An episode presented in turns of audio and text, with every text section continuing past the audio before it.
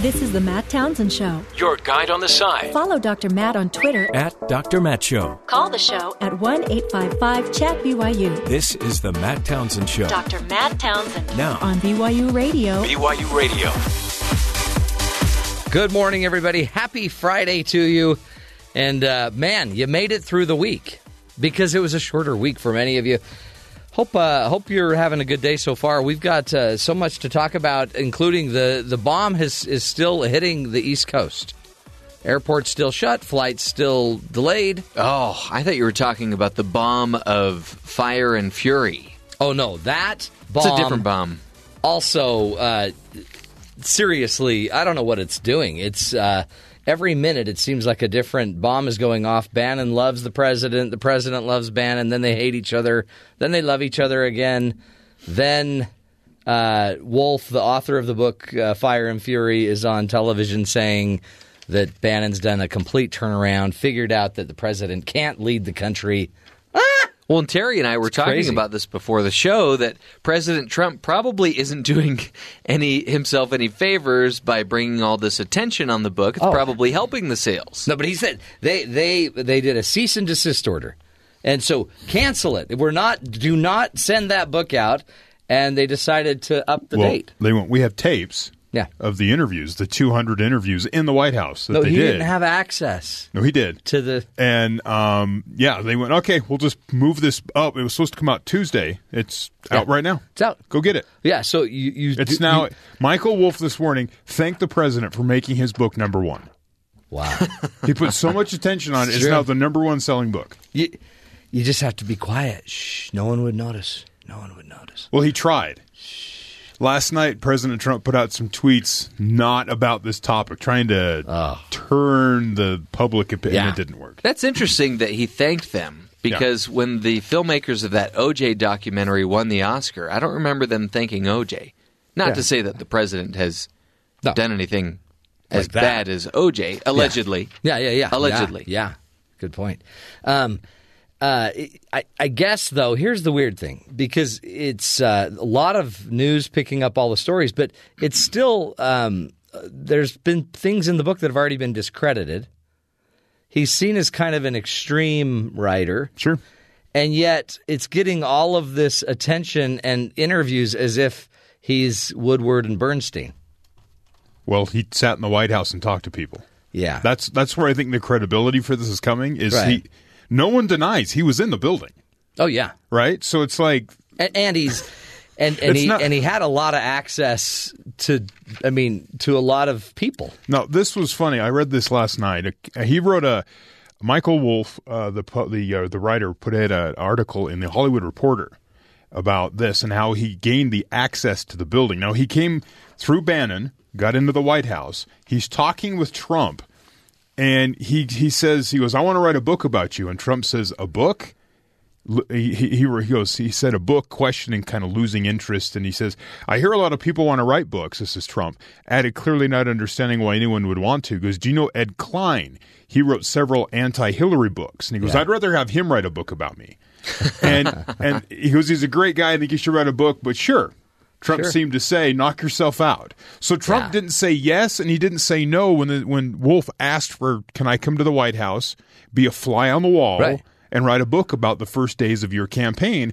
And people heard this conversation, and so when they saw Michael Wolff on their list of you know requests, they're like, "Sure," so they I let guess, him in. Yeah, I guess the president's for this. And so he goes, He's the- in the building. He goes for weeks. He go. I'd come. I'd stay at the Hay Adams Hotel. I'd make appointments with various senior staffers who put my name in the system, right, to get in the front door, yeah. and then wandered across the street into the White House. Sat down on a sofa day after day, talking to all kinds of people about what's going on, and they were willing. They wanted to come Oh, talk to me. And then he says he spoke with top officials, uh, lower level aides. He goes. Uh, he wrote in the Hollywood Reporter. My in my impression of talking with them and observing them all is that they all, one hundred percent, came to believe that he was incapable of functioning in the job. What? So he wrote that yesterday. Ah. So again, it just You can't. You really can't stuff. question if he was in the building and had access. And I think that's like what you're saying. They're treating him like a Woodward and Bernstein. Mm-hmm. He's really not. And he's got, as as Trump keeps saying, you look at his past, and it's kind of questionable the way he does his reporting. It's not you know all the way fact based, but he's in the building, so it's like how do you how do you balance that? So who would his deep throat be? Would Ha- it be Bannon? Apparently, half Everybody. the staff. Well, and the other thing is there but was Bannon was a big source on But there this. was Okay. ma- there's major division on the staff anyway, so everyone would talk about everyone else too. Mm-hmm. So it really would have been a free for all. Yeah, which is with that, and that matches up with stuff the Washington Post, Yeah, the New York Times, They Politico. call him the wolf in the hen house or whatever. The Yeah. wolf was in there, and nobody. And I guess everybody thought he had he Permission. had, had permission because he's there. Well, it, it shows you that there was no reporting to Mm-hmm. anybody. No one had any sort of system where now he wouldn't get in. Yeah. Because Kelly wouldn't let him in the door. But Reince Priebus was like, oh, I don't know, the president the- didn't say no. what, what else is weird about this? This is probably more worrisome to the president than the Mueller investigation. Oh, yeah. This is public perception. This, is, yeah. this is PR, and he hates bad press. Oh, yeah. This is bad, bad press. I mean, Oh. we've heard the stories of how he'd call the gossip magazines in New York and kind of feed them stories to make himself look good. Yeah. And now those same sort of reporters are the ones coming after him. But Hmm. the stories are crazy. Yeah. That's the other thing is they're just they're kind of fun. And then, but then we apparently some of them are obviously wrong. Maggie Haberman, who Yeah. writes for the New York Times, Yeah, she's, coming out come with out a big. She says it's it's thin, it's it's it's it's a good read, but it's thinly reported. The Yeah. editing could use some some help. And so she's kind of knocking it down because she's the other person Oh, that yeah. has this kind of access. So she's like, "Hey, get away from my turf." yeah, this is hmm. mine, man. But she says there's parts of it that have been proven to be untrue. Granted, she didn't say which ones, which parts. yeah, she'll have to come out and I guess validate that. She's, she was on CNN saying this, but, But- she, they asked her for examples. She goes, "They'll come out." You're like, "Okay." Maybe somehow this could improve the public's perception of the president. Uh, I don't think so. Jimmy Kimmel last night said, "Is this actually Trump being a businessman, and he's got maybe a cut of the sales of this book, so he's trying Yeah, to pump up sales?" Bumping up sales, but Trump did come out and say it's full of lies. yes, Oh, but apparently some truths, maybe. And uh, he had zero access, except he to did it- him, Right, right? right. No one ever talked to me, so it's not true. Yeah, But- I mean, he did talk to 200 other people, hundreds of hours. Yeah, By the way, this is also why you you really want to be organized. Like you you couldn't see this really happening in a Trump presidency, right? Because A Trump? I mean, mean not a an Obama presidency, because no one would have access unless it was the biographer to Right. be that he wanted. right. And he's vetted, and he's your guy. You, You, know what he's going to a do. journalist no, slash author in. just wandering around. Yeah. I mean, you can almost see that he could just wander freely all day. He said he uh, Wolff said he was in meetings that he probably shouldn't have been in, but he was there. Like- no one seemed to mind. Like classified. I don't know if classified, but you know, it Top just kind of meetings. that aren't really for just some guy walking around the hallways. Oh man, wouldn't that be funny if you go back and start looking at a lot of the videos and pictures, and it's Bannon and Pence and Wolff. And he's just in the Wolf's back. in the back, just listening, Huh, what's he doing over there? sharpening his pencil in his pajamas. Uh, interesting stuff. Okay, well, what other headlines do we have, Terry? Anything else in the news we should be paying attention to? Um, so Wolff went on uh, NBC's Today Show. He says uh, Trump's proving the point of his book. He goes, not only is he helping me sell books, but he's proving the point. Uh, this man does not read. He does not listen. He's like a pinball, just shooting off the sides. They all say he's like a child. That's what he said this morning on Oh, Today boy. Show. Uh, joining the esteemed ranks of Little Marco, Low Energy Jeb, Crooked Hillary, and Lyin' Ted, President Trump is now calling Steve Bannon Sloppy Steve. Slop. Hey, people have been calling him sloppy for years. Yeah, he's got like the double colored shirts. He doesn't quite. Yeah. Yeah. so, um, other news, President Donald Trump directed his White House counsel to tell Attorney General Jeff Sessions to not recuse himself from the Justice Department's investigation into potential ties between Russia and the Trump campaign, according to a person familiar with the matter. The conversation between Don McGahn, the president's White House counsel, and Sessions took place on the president's orders and occurred just before the attorney general announced that he would step aside from the ongoing inquir- inquiry into the Russian meddling mm. in the 2016 election, according to a person with knowledge of the interaction. This was first reported by the New York Times. Other media outlets have, have also confirmed the story. Two other people confirmed details of the conversation between McGahn and Sessions. All three people spoke on conditions of anonymity to the Associated Press to avoid publicly discussing an ongoing investigation. The episode is known to special counsel Robert Mueller and his team of prosecutors and is likely of interest to them as they look into whether Trump's actions as president including the May firing FBI Director uh, James Comey, amounted to improper efforts to obstruct the Russia investigation. Oh boy. So now you have that just Yeah. more uh, evidence moving towards the obstruction charges. You know, it's really um, it's crazy. Also, Spicer's now out there. I mean, there's a lot of leaking coming out of this. There is. White House now. There is. Now there's there's some names attached to the leaks too. So Oh, yeah. But and this is weird because the leaking's happening now without Bannon in there and without Priebus in there, it is. who were supposedly leaking The before. leakers, yeah. As a monster winter storm rolls out, East Coast residents will face a deep freeze Friday from the Mid Atlantic to New England, the National Weather Service reports. Numerous record show and record low highs are expected with the Arctic air mass, with some of the coldest temperatures ever recorded expected for Boston and New York City. The Weather Channel forecaster, uh, Weather Channel has said coastal areas in the Northwest uh, or excuse me, coastal areas in the Northeast may experience temperatures in the single digits, wind chill factors making it feel as cold as negative 15 degrees from Philadelphia to Boston. Thursday's powerful winter storm brought hurricane force winds, blanketed the region in snow, flooded coastal areas, including Boston Harbor, Cape Cod, and North and South Shore areas. Did you see that in Yeah. downtown Boston? Unbelievable. The There's water. this video of like a fire truck, big Yeah, ladder driving truck driving through, and the water's up to its doors. You're like, wow. But then that's going to freeze. yes, it is. So you're going to have what a huge ice skating ring. Yes. If Oh, with if the temperatures drop to negative fifteen, yeah, Ah. or if they'll feel that cold. Uh, uh, speaking of New England, there's problems with the Patriots. What? An explosive report from ESPN today describes serious tensions at the top of the New England Patriots that are threatening to rip the heart out of the five-time Super Bowl champion winners. According to the report, friction among quarterback Tom Brady, coach Bill Belichick, and owner Robert Kraft has reached such a boiling point this season that several insiders said it could be the final season the successful combination remains together. What? At the center of the feuding, Brady Brady's reported devotion to his business partner slash training guru Alex Guerrero, and Belichick's effort to distance the quote body coach from the team. Patriots officials called Guerrero's methods cult-like in their sway over players, particularly Brady. Belichick is also reported to have bristled at the 40-something quarterback's demands for a new lucrative long-term contract, despite his success at his age already being nearly unprecedented in NFL history. In a, Wow. in a statement, the Patriots officials say the report had several inaccuracies, multiple examples given that are absolutely did not occur, but did not give specific examples.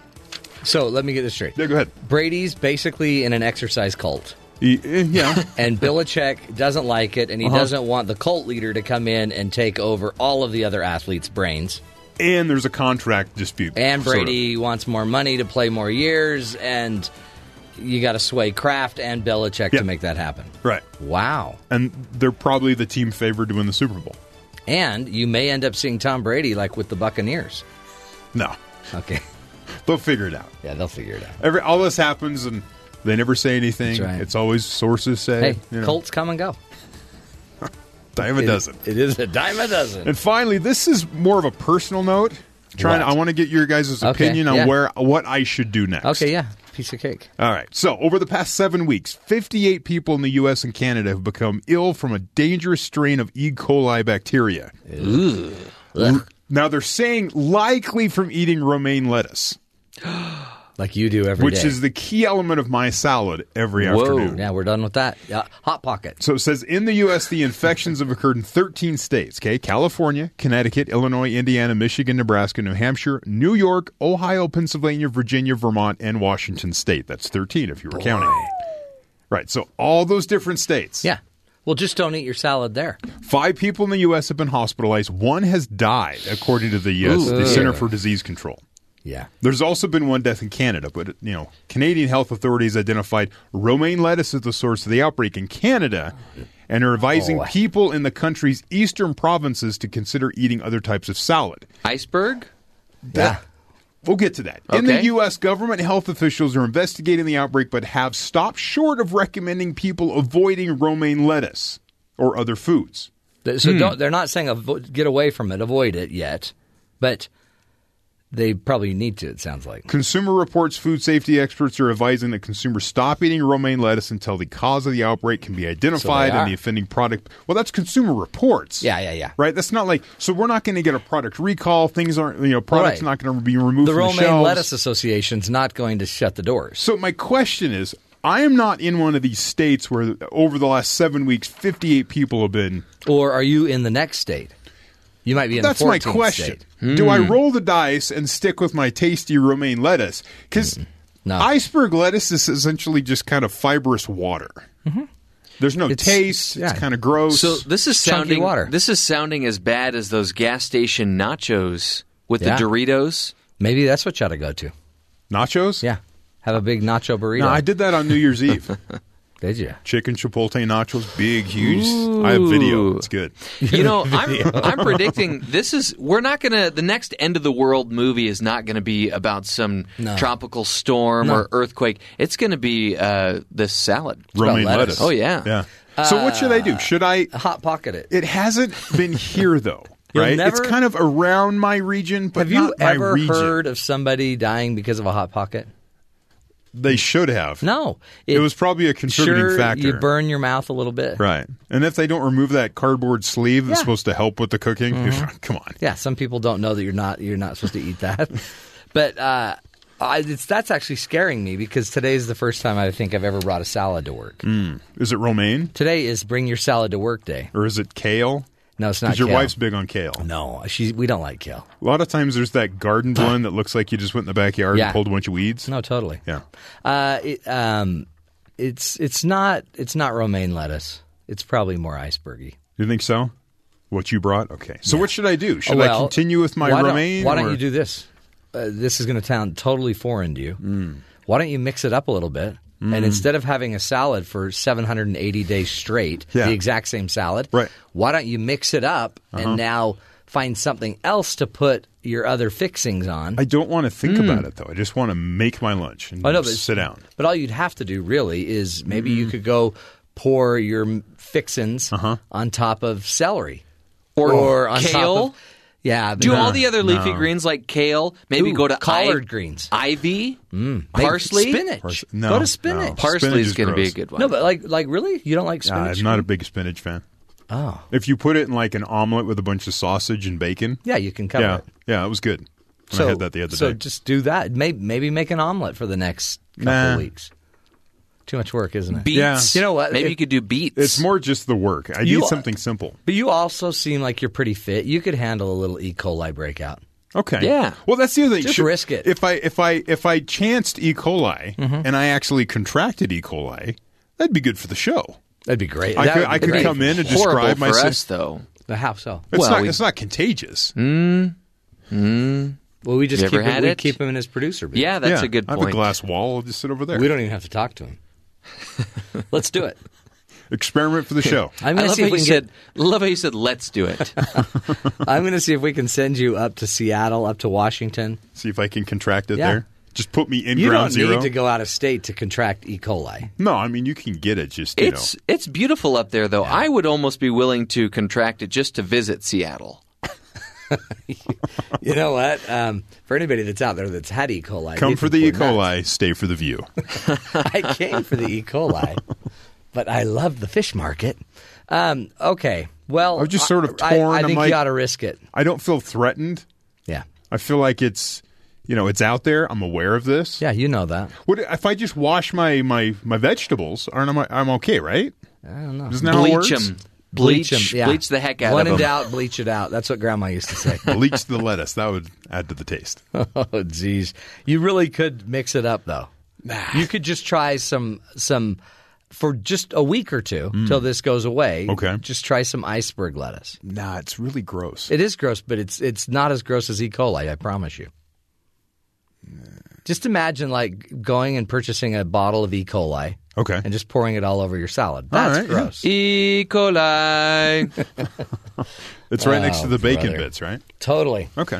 Hey, uh, up next, we're going to be visiting a, uh big issues going on right now. A Yale psychiatrist came out, briefed members of Congress on Trump's mental fitness. Is it appropriate for psychiatrists to be diagnosing a president that they've never seen? And by the way, that they've never interacted with except what they see in, in public press and public media. Up next, we'll be talking to a gentleman that says, no, no, we probably ought not be doing that for a variety of reasons. We'll be discussing it straight ahead. This is the Matt Townsend Show, helping you be the good in the world.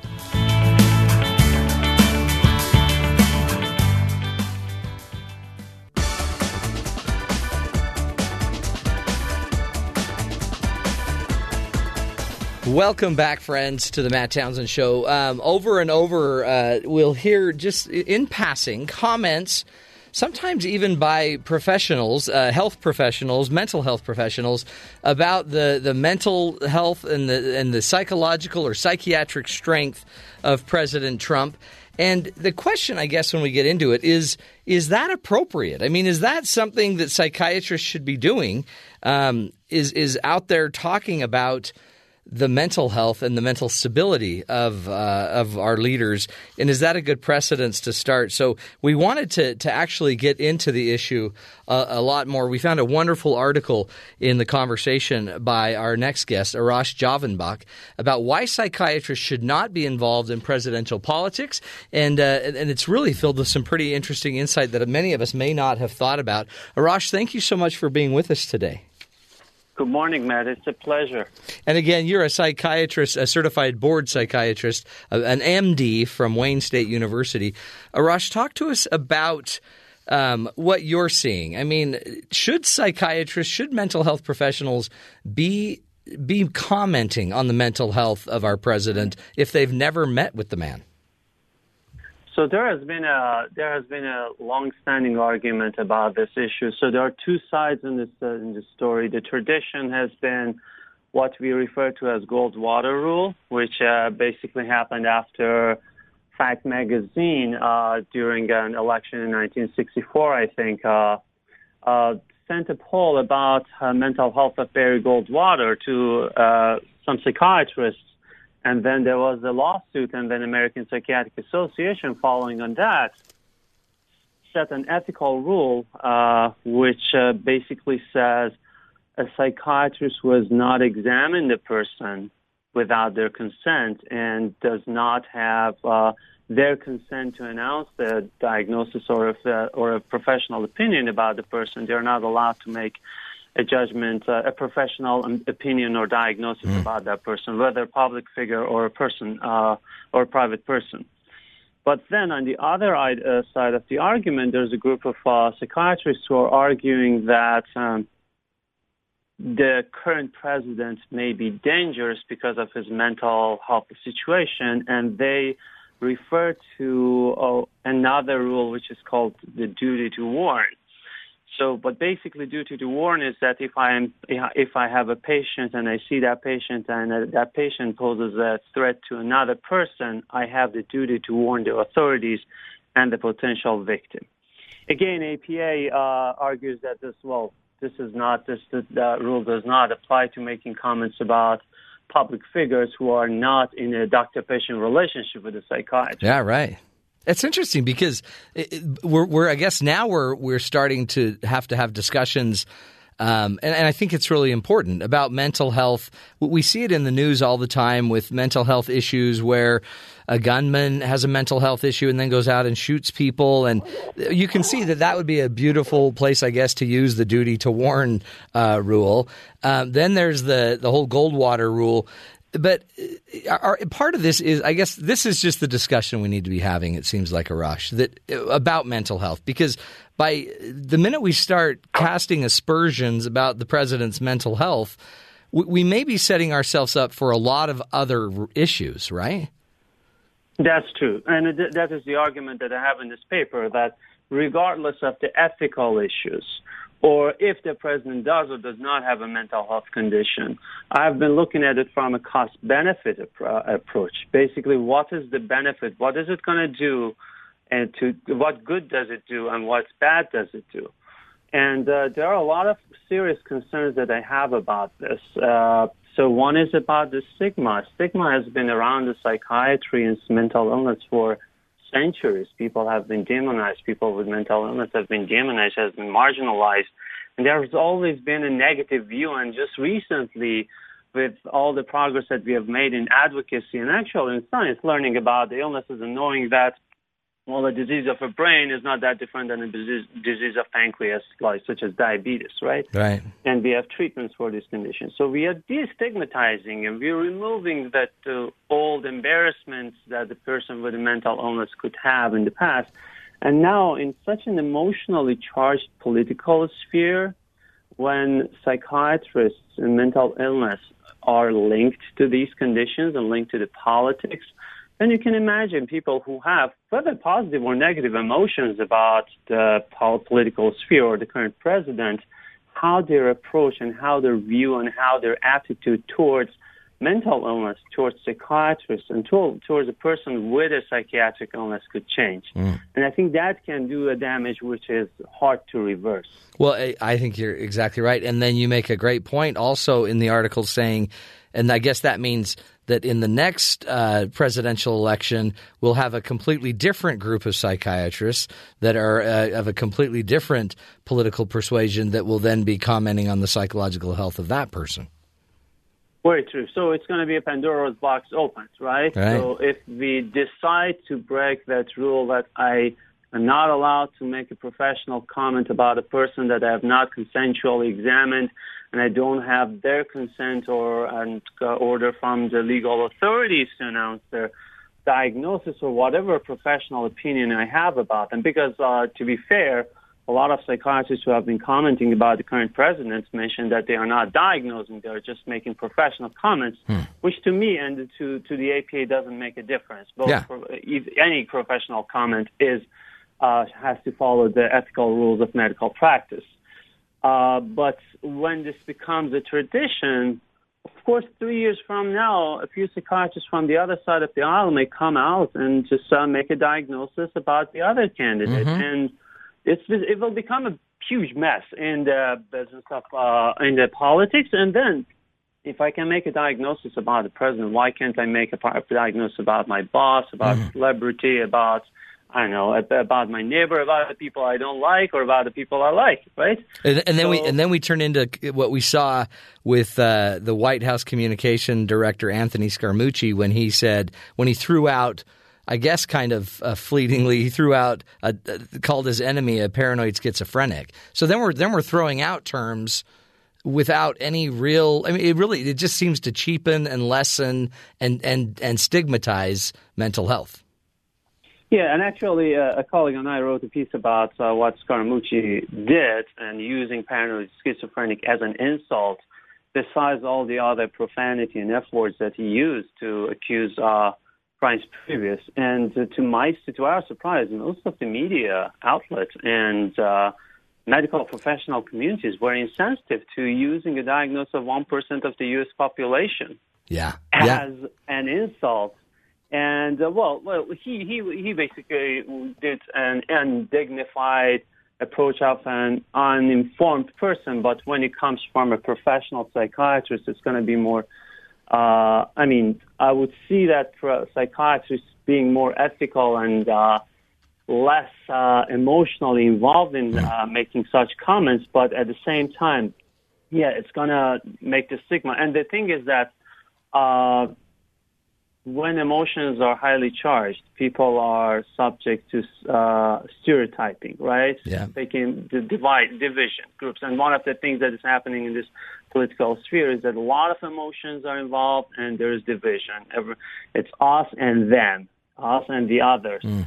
And when you stereotype, this stereotyping can happen to psychiatrists and psychiatric business. Like a lot of people may uh, see most of psychiatrists or a lot of psychiatrists as a bunch of uh, liberals who are making uh, who are using their profession to push their political agenda right? Mm-hmm. not that i'm claiming that is what is happening but a lot of people let's say like a third of this uh, the, the based on the recent polls a third of this uh, country are supporting the current president. How would they feel about psychiatry? Right. A person a super conservative supporter of trump who's living in a rural area has been dealing and arguing with uh, teachers of their kid that hey, your kid for ADHD needs to see a psychiatrist, and now how would that person feel about yeah. taking their kids to this? How would they feel about seeing their own psychiatrist? How would they feel about how would that affect their compliance and adherence to their treatment? We have come a very rocky path in the field of psychiatry to show to people that we have real illnesses of the brain that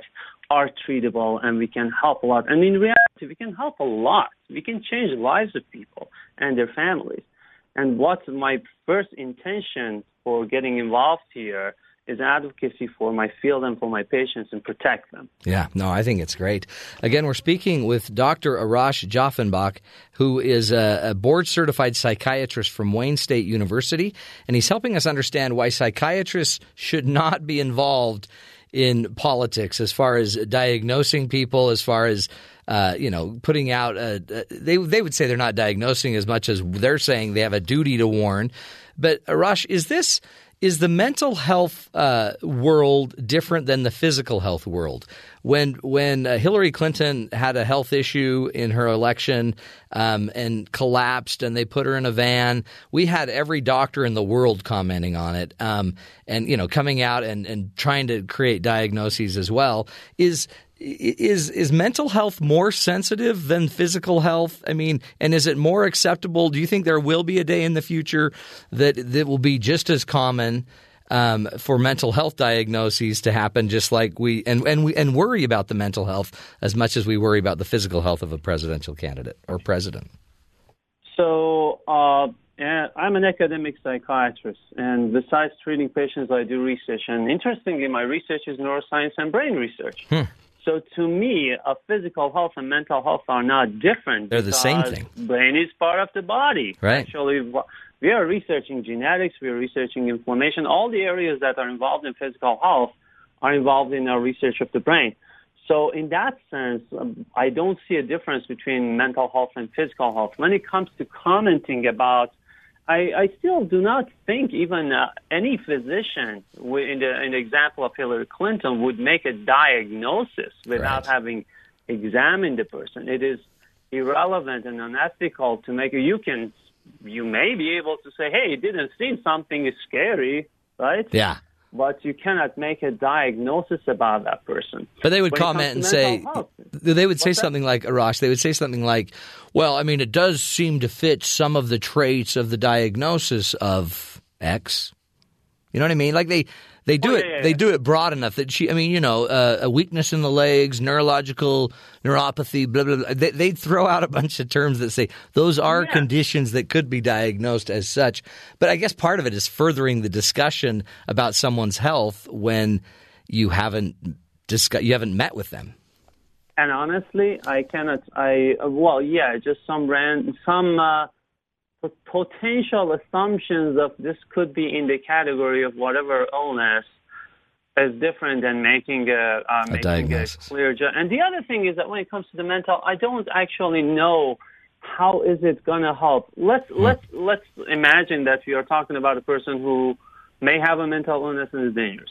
Why would I don't understand how putting a label on a behavior from a psychiatrist may change it.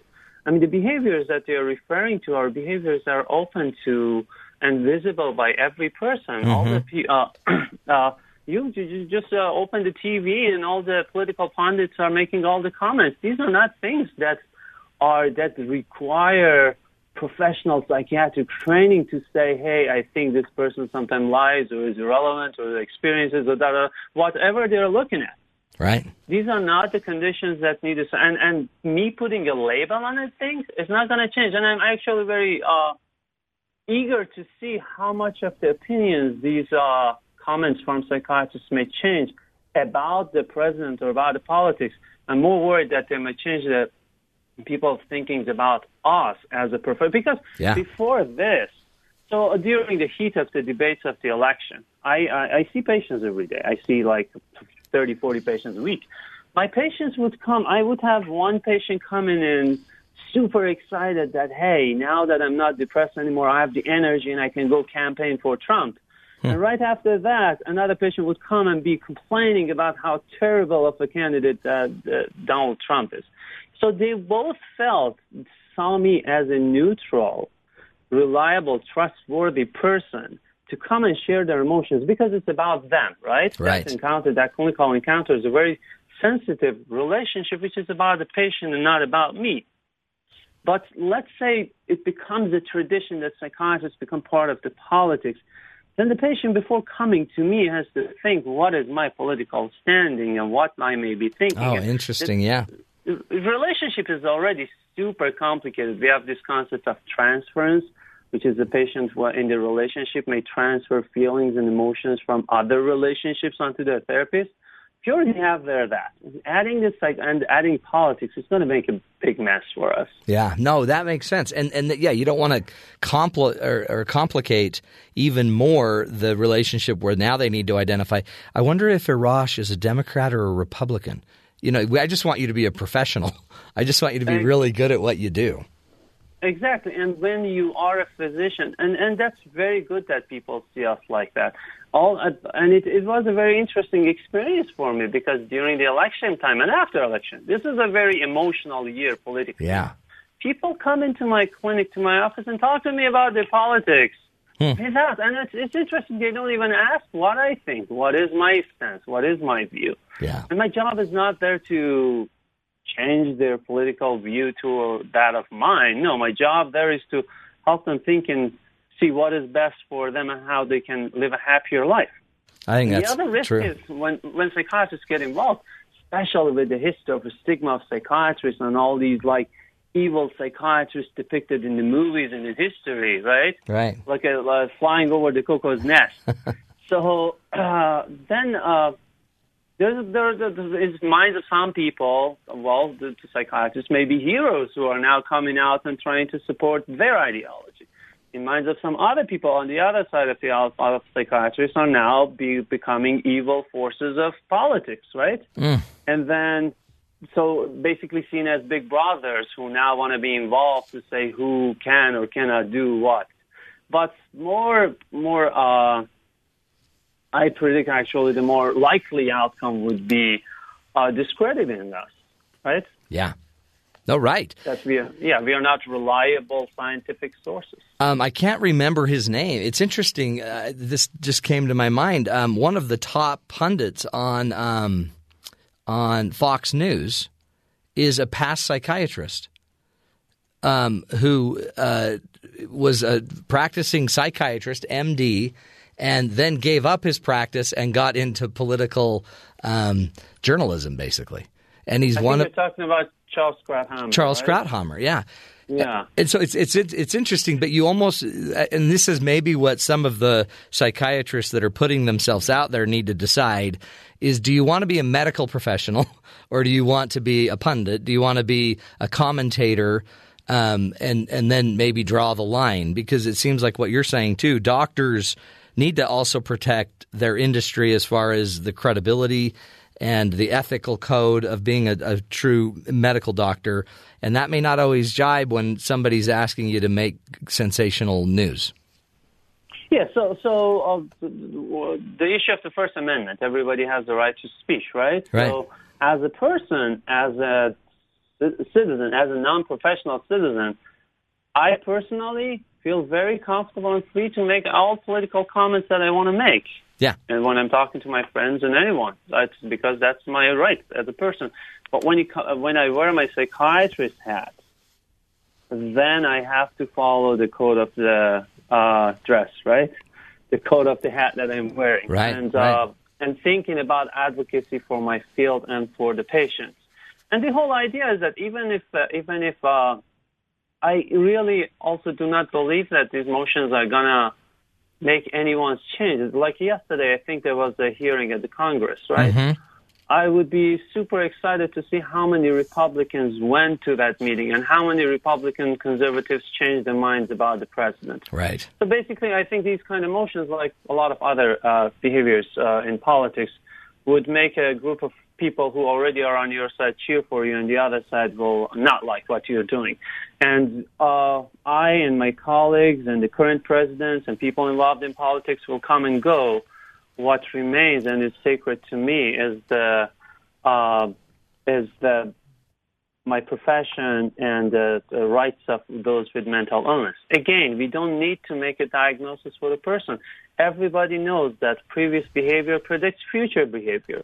Whatever they have seen of this president or anyone else in the past is going to predict how they will behave in the future. That's exactly right, Arash. Thank you, and uh, appreciate your willingness to come on and talk to us uh, about this topic. Really, I think it's important. It's an important topic as we start to discuss and see more mental health issues out there.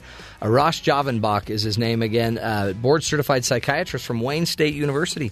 We will continue doing what we can on this program, folks, to keep you informed and help you be the good in the world.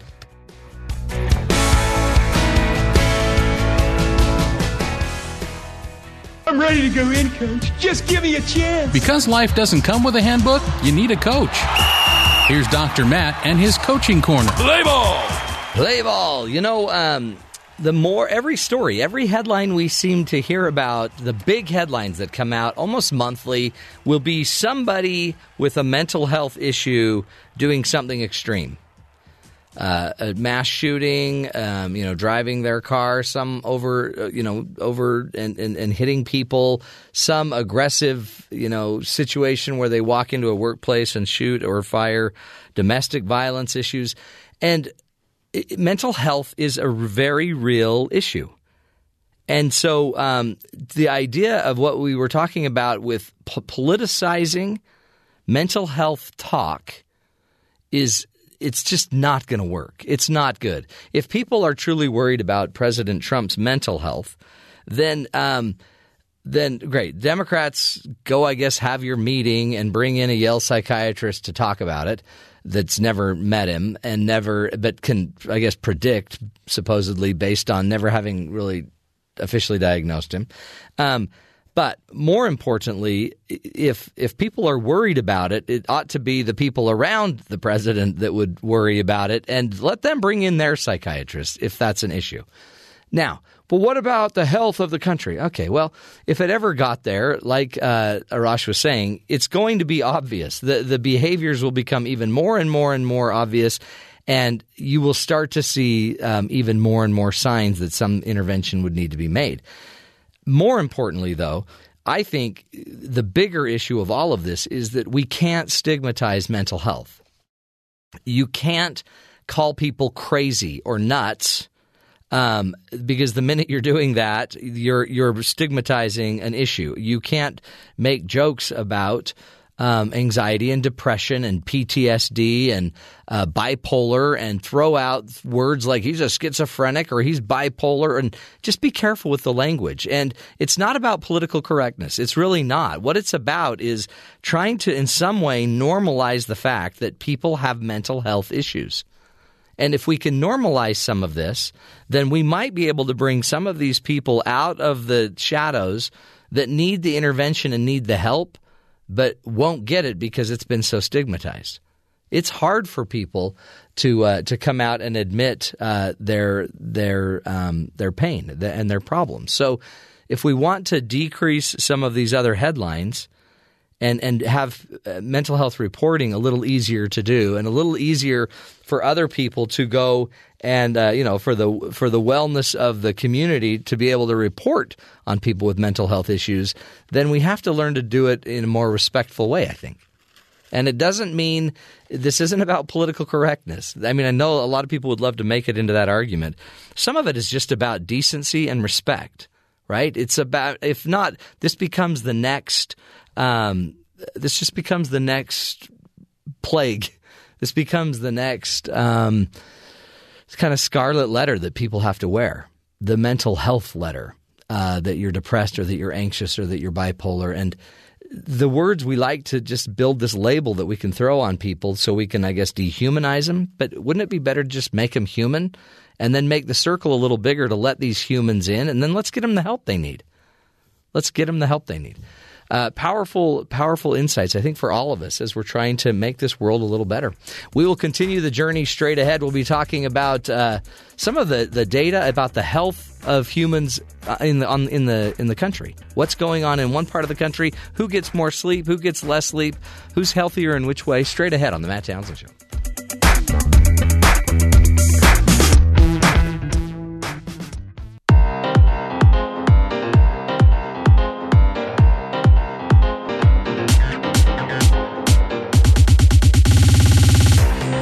Okay, folks. I, I, guess we're calling it a health, uh, health segment, segment report analysis.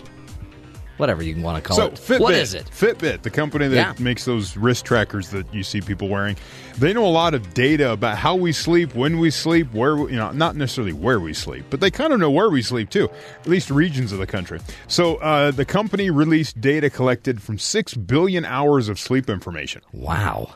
Yeesh. So it's pretty, you know, Pretty boring. in, in a very generic way. yeah, It's but that's pretty some precise. great data. So here are the key facts they found. Women sleep on average six hours and 50 minutes a night, 25 minutes longer than men. Atta girl. But they're also 40% more likely to suffer from insomnia. So they probably need more sleep. Hmm. Neither group gets anywhere close to the recommended eight hours. Wow. So that's their, their big finding. Women also get about 10 minutes more REM sleep than men do every night, a gap that widens after age 50. really? It gets worse.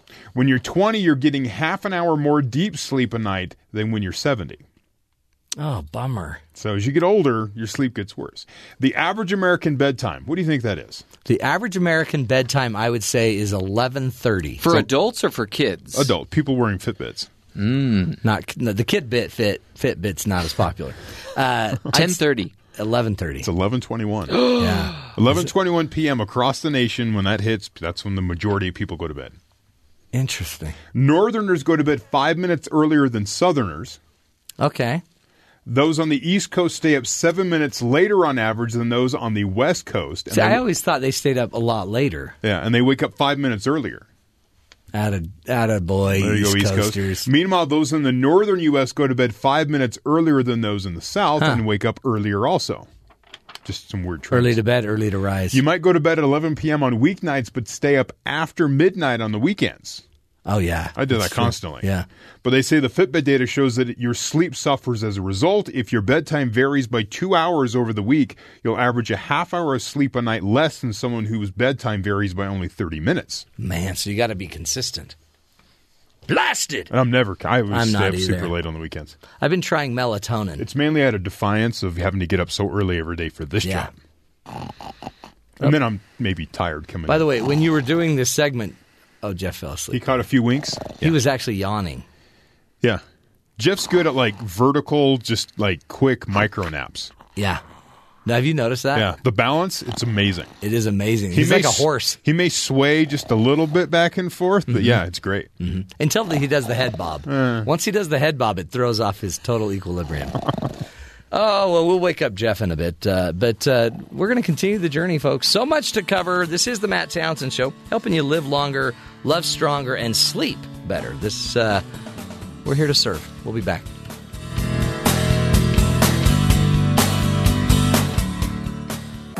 This is the Matt Townsend Show. Your guide on the side. Follow Dr. Matt on Twitter. At Dr. Matt Show. Call the show at 1 855 Chat BYU This is the Matt Townsend Show. Dr. Matt Townsend Now, on BYU Radio. BYU Radio.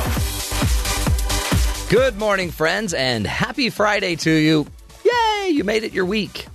Some of you, it was a shorter week, but uh, Yeah, I woke up this morning and went, it's over already? I can't believe it's Friday. I feel like I got here on Wednesday, Woo. which I did. And our studio audience loves it. Yeah. They're, Relax. they're pumped. They're pumped up. Holy cow. It's uh, this January and February are very busy time for me. Really? So it, I don't look Well, one is the month of love, Yeah. so you got to fix it. True. Groundhog Day comes in February. Yeah. Also the month of love. I mean, yeah. It's a big day for A you. A lot of people feel like their marriage is Groundhog Day. yeah, I know. but they shouldn't. Uh, today we've got a lot to cover. We'll be talking about 10 practices for choosing joy. Mm. Now, did you hear Terry just went Do you mean like the cle- cynical on us? the cleaner joy? no, no, no. But movie Joy? How to how to choose a good movie. no, I joy enjoyed it. in life. Good mop. Right. Sorry. you guys I think are missing it. it's um some you know s- joy is just this ability that you can go feel peace and happy and content with your life. so sit on the couch, watch TV. Feel good. Yeah, but that would maybe be like numbing out and Oh. not actually choosing to enjoy No, I chose to watch that show. That's a good point. Made me happy. yeah. I think I think You I'm- also choose to ignore your children too. Oh, and I think- include myself in that at times. Yeah. Yeah. But see when you're my age, you don't want to do that anymore. You tell us all Really? the time you wish you just enjoy the fact that your kids just go away and you never No, see them. I, for no, no, hours no. I don't end. enjoy the fact. I do. I just that's the kind of natural man in me. It is uh, ironic though that at your age as Wow. you've made a decision, you I'm gonna I'm gonna start paying more attention to my kids. Now age. they are paying less attention to you. Exactly. Hmm. And then, though, like last night, you then go visit your child and your grandchild and have pancakes hmm. For dinner. for dinner. It's awesome. It was such a great. And then you're just like, I love giving attention to my grandchild. And you're thinking, why didn't I enjoy that as much with my children? True. It's really messed up. It's so messed up. So um, we will we'll be talking about that. We got we got to find joy, guys. And Terry, you got to be less cynical about it. Okay. Or you can just go read the Wolff book, Fire and Fury, and just Well- cuddle up to Trump for the next. One one other byproduct of this is I think it's encouraging a lot of people to read. People don't read as much as Do you think have. President Trump will read this? No, I No. think someone may tell him some uh, some highlights, Yeah. maybe some bullet points. He'll so he watch can all rage. the news. He'll Yeah. watch Fox News talk about It it. is interesting as you watch uh, reporters are reading this book and like new things come out and you're like, oh, did you see this? Oh, did you see what they said? Can you imagine a staffer being assigned to sit down and read that and just kind of snickering all the way through, like, "Oh yeah, I That forgot about totally that." happened. That's so true. Well, I, I told you about the one yesterday where one staffer was charged with reading the Constitution to the president. Oh, and they got to about the Fourth Amendment before Trump told them to knock it off. No, that's in the book. Did it happen? How many amendments are there? Poor guy. Poor guy. And they said he did the thing where he put his hands on his face and you start at the forehead and then you pull your fingers down, you kind of pull your eyes and your cheeks like, oh my gosh, what's going on? He's just so exasperated. Yeah. So, yeah, it's pretty funny. Now, oh, you funny. could see where that's plausible. No, sure. Right? Looking Sure. at the, what we've seen of the president, you hear that, you're like, yeah, I could believe that, but did it happen? I don't know. and people would his supporters would say, "Hey, I didn't hire him to know the amendments of the Constitution." Right. I just think I think part of that comes from having an entire career of always being on the go and not really having too much time for things of that nature. No, nature. yeah, he's building Well, buildings. he's busy. And it goes back to the way he said he'd manage was he would he would get the best people. Exactly. And that's how he ran his company. He always had the best Smart. people and they dele- he delegated things to the point where I don't know if he did much. Best, Now the best people are turning on him. yeah, and writing books, and the best people would be those that know the amendments. You'd hope. We'll see. Uh, so, uh, so much to cover there. Poor, I would hate to have a book written about me. Oh, this is brutal. Yeah. My book would be really, really boring. Would it? Oh yeah, Yeah. he sits in his office with the door shut. That's right. And he stares at the computer and it Mm-hmm. might be Netflix. I can sleep with my eyes open. Yeah. That's good. I'm really getting good at it, except they're drying out. Uh, let's get to the headlines. Terry, what else should we be focused on? President Trump took to Twitter late Thursday to rage at former chief strategist Steve Bannon and Michael Wolff, the author of the new book that's out uh, on the Trump campaign. Trump and uh, on Thursday slammed the phony book, claiming it's full of lies, misrepresentations, and sources that don't exist. Look at this guy's past and watch what happened to him and sl- watch what happens to him and Sloppy Steve, he said. The president's remarks come after his lawyers reportedly tried to halt the book's release didn't with a work. cease and desist letter accusing Wolff and the book's publisher of actual malice, which is really hard to prove. Yeah, Actual malice. The letter backfired, however. The publisher bumped up the book's release, and the, uh, b- due to unprecedented demand, it went from like fifty-one thousand on the Amazon book list to number one. And crazy. Uh, and the Wolff, Mr. Wolff, is Yep. saying thank you, President, for boosting our sales. Appreciate you for the, the, the, the endorsement there. North and South Korea have agreed to hold uh, hold official talks next week for the first time in more than two years after uh, South Korea. Or North Korea took uh, South Korea up on the offer to sit down for dialogue. South Korea's unification ministry announced they have a department of unification. They really want to unify this this whole peninsula. They want they Yeah. all the people together. Let's have peace. As you talked about, there's families that have been Right. separated Oh, for decades. imagine? So they announced new, the news early this morning, saying officials from both sides would meet in a border village to discuss the upcoming Winter Olympics. South Korea wants North Korea to send a team. Interesting. Yeah, to One- come, come compete Uni- on our unify. peninsula. Let's try. Yeah. Maybe this is a way they can begin a dialogue. They probably won't launch any missiles while their team's Yeah, competing. everyone probably will live through this. Is is this meeting just about the Olympics, or is this about other peace issues? Uh, they want to start with the Olympics Because they see call where it it the peace house is where they're meeting, which is right on the border. It's right in the demilitarized zone. They want to start with the Olympics and see where it goes. oh, good. Because there's many. This is great.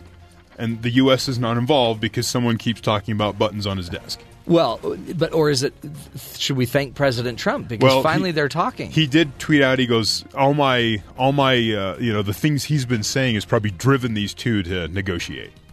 That's what he. That's kind of his. so he'll take credit for it. The Right. two sides will also discuss how to improve overall ties after a year of heightened tensions. North Korea reportedly agreed to the talks after the U.S. and South Korea delayed the annual joint military exercise, a frequent source of hostility between the rival Koreas because mainly they're practicing in case North Korea invades.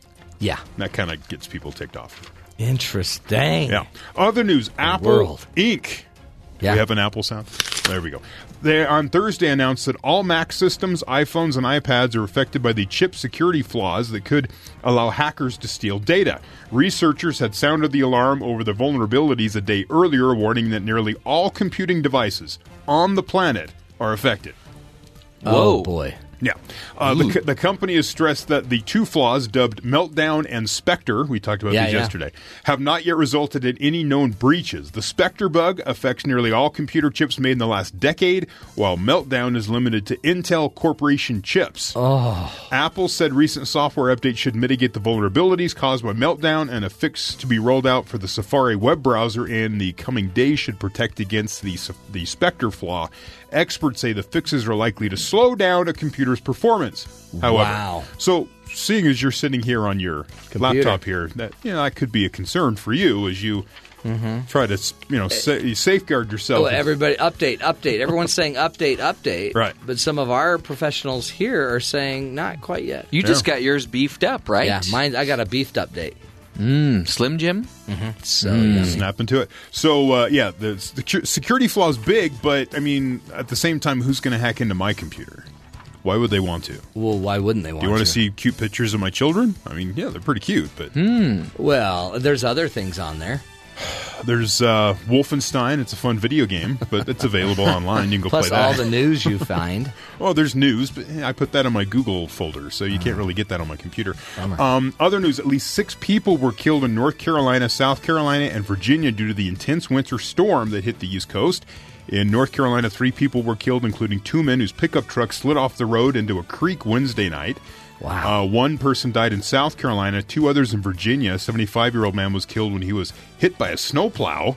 A young girl was killed while sledding down a driveway. Ah, Just crazy stuff. So the bomb cyclone, because its fast drop in atmospheric pressure was ki- akin to a winter hurricane, the massive storm system also caused the cancellation of more than 4,000 flights to and from uh, the U.S. Heavy snow, high winds are reported along the East Coast. JFK was closed down for a while. Oh my heavens! It was reopened Yeah. the next morning. But I mean, it's just caused complete chaos. You see the pictures. We talked about on Boston Snapchat flooded. watching it. You wa- on Snapchat, you can go into the maps and Yeah. go into the different areas, and people are just recording this chaos. But did you notice it was the most boring? I thought Yeah. because everything was people. They were Yeah. every video was a person standing at their window looking down on a street in New York They're like, wow, look at all the snow. with no one out there. They're not going outside. It's No, cold. no. And then and then the rest of them were all dog walkers. Unless it's Florida, and then everyone's out doing uh, like snow angels because they're like snow in Florida. Snow in Florida. By the way, great time to walk your dog because you don't have to take a little baggie with you. It'll just get blown away. it won't get blown away. Just shove a little Shovel. snow over on top of it and move on. snow plowed away. They'll find it when it melts. Ugh. Finally, the AP reports temperatures in part of South Florida were below 40 degrees Thursday. Right? Yeah. Well cold enough to freeze iguanas, which aren't native to the area. They'll fall out of the oh. trees. They end up in areas where your cars are parked, in part you know, parking lots, areas where they're cold where uh, they're Now- cold stunned. So they're not dead. They're just because they're cold blooded, their body temperature has dropped to a point where they just get into this sort of cold paralysis. Oh, yeah. So they move really slow, Yeah. but they're just dropping out of trees. Sloth like. So the They're like Jeff in local- the morning when he's really tired. so they're still able to breathe. They're still able to do bodily functions, just very slow. The uh, the zoologist they talked to adds the iguanas will receive or will revive and get more active if temperatures increase to you know raise. Once they warm up, then they'll be able to so move you again. could be parked under a tree, and the next thing you know, an iguana falls on your hood, yeah. and then you just watch it slowly. So they had Roll they had two days of sub forty five degree weather. Oh, wow. That that if if it goes for two days, the iguanas will likely die of pneumonia. Oh, really? Yeah. So if it's just one day, Okay. they'll they'll warm back up the next day. and Bring be fine. your iguanas in, folks. But, but it's Florida, so people have just released all these into the I- wild. Grab. So when you see an iguana, you got to get it inside, put it by the heater vent, keep the cat away from it. You know what? I want to save them. Yeah. Um, so let's start. Let's start a new movement. Okay. Iguana save iguanas. Sounds good to me. Uh, no, it doesn't sound. It seems kind of wordy. um, bring the if you find an iguana. This is the key. If it's a slow, slow iguana Yeah, you have to see if it's slow first. whose bodily functions are happening maybe at ten percent of normal, I'm going to guess rate, if you could catch the iguana without much effort, yeah, you're probably safe to bring it inside. get it inside, warm it up. I'd wear gloves. Maybe some hot chocolate. just so you don't Well, yeah. create bigger problems for them later. Right. You don't want to give them E. coli. Eh, True, because if you ate any romaine lettuce, you Right. might. Don't feed them any romaine lettuce. Yeah, I don't know if Florida was on the list, but you never know. Yeah. Boy, now even iguanas are having a hard time. Yeah. Trump. Trump. But that would be, I mean, all of a sudden you're walking by and you just hear something hit a car. It's just like thunk. Whoa, what was that? It's was just an that? iguana. Don't worry Falling about it. iguanas. It's like Sharknado. Yeah. This is iguanado. There you go. Scary. That's so scary. All right, let's get to the uh, MT news headlines. Jeffrey, anything going on we should be paying attention to? in The MT News Team. First on the scene, fifth on facts. So I asked you during the break to think about stories or rumors during your child or that, that you were told in your childhood that you believed. Oh, well, so I thought for sure we would go to war with Russia. Oh, how far back are you going? Well, I, that was my childhood, Okay. seventies. Okay. That uh, there was going to be a nuclear holocaust, basically. Really? And so I, now I wasn't from the duck and cover era, okay. but it was still my parents were, so that's what they would worry about. And Yeah. that you know I'd have to go to war because of Vietnam, so just prepare to go to war. So as a kid, I'd grow up thinking I don't want to go to war. I don't want to be a soldier. Yeah.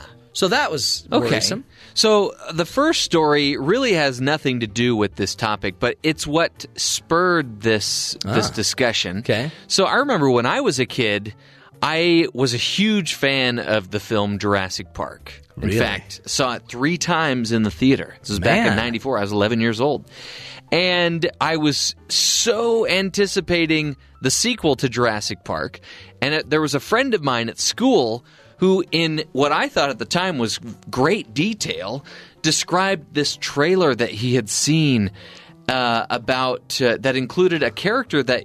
Uh, you know, you look. It seemed like they perished during the first film. Yeah. But according to him, they were very much alive, and there was a scene in this trailer where this character was going around and stomping on dinosaur eggs, and my jaw dropped, and I was just so excited. And I was like, "No way! I thought for sure he was killed off in the first one."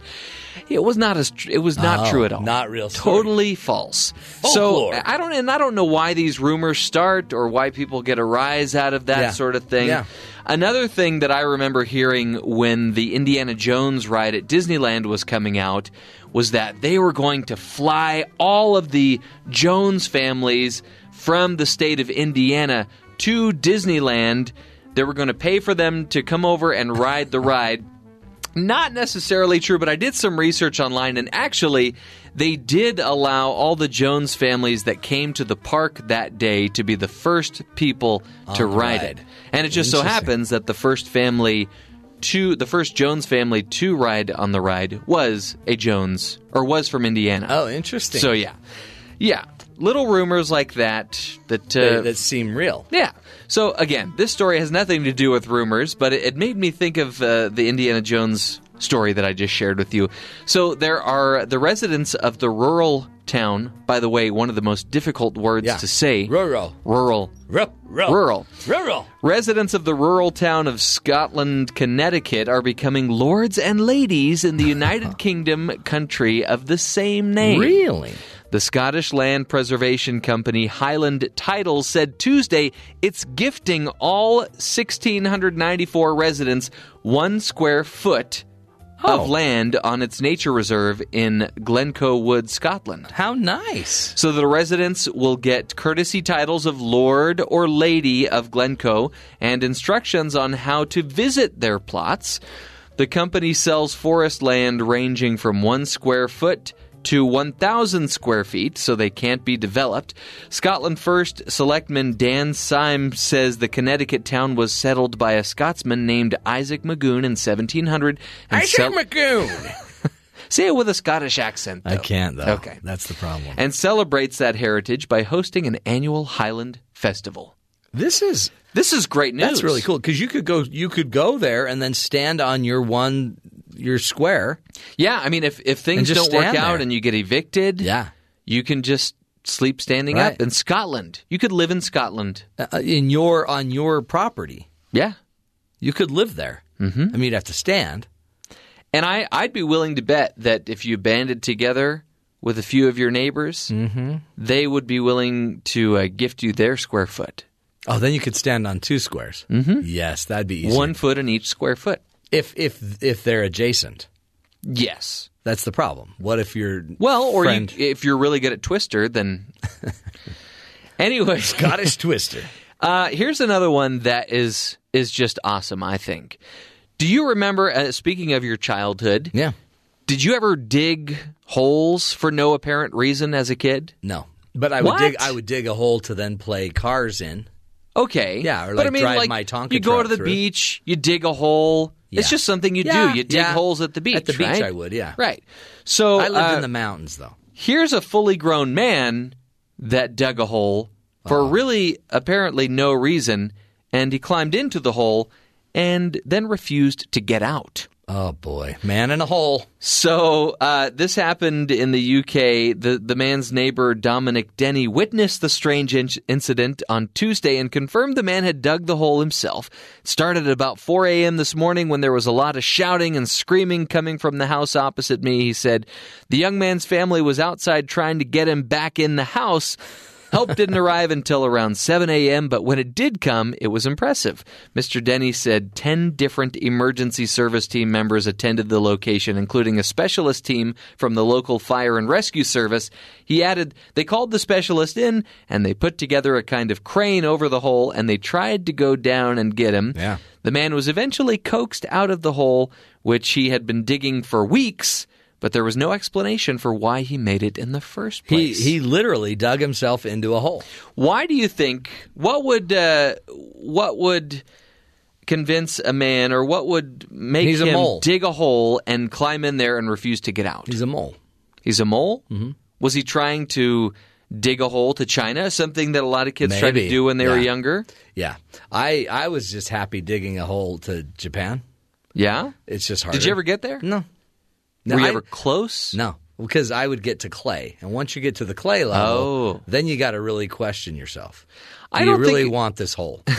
I don't think as a kid there was re- really ever any way for you to gauge how close you were to China. yeah, but if you could get your body into the hole, you've done something amazing. right? This guy obviously didn't. He had he he was onto something. I just thought of a way What? to increase the value and of your square foot in Scotland. what?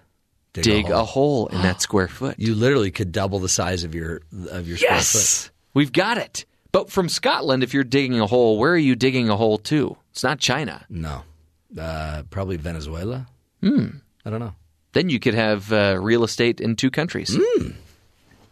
But then you'd have to get a passport. See? It's a good point. Then the government gets involved. Here we go. Controlling our lives. Ah, folks, we will continue the journey. Straight ahead, we're going to talk about 10 practices for choosing joy. This is the Matt Townsend Show.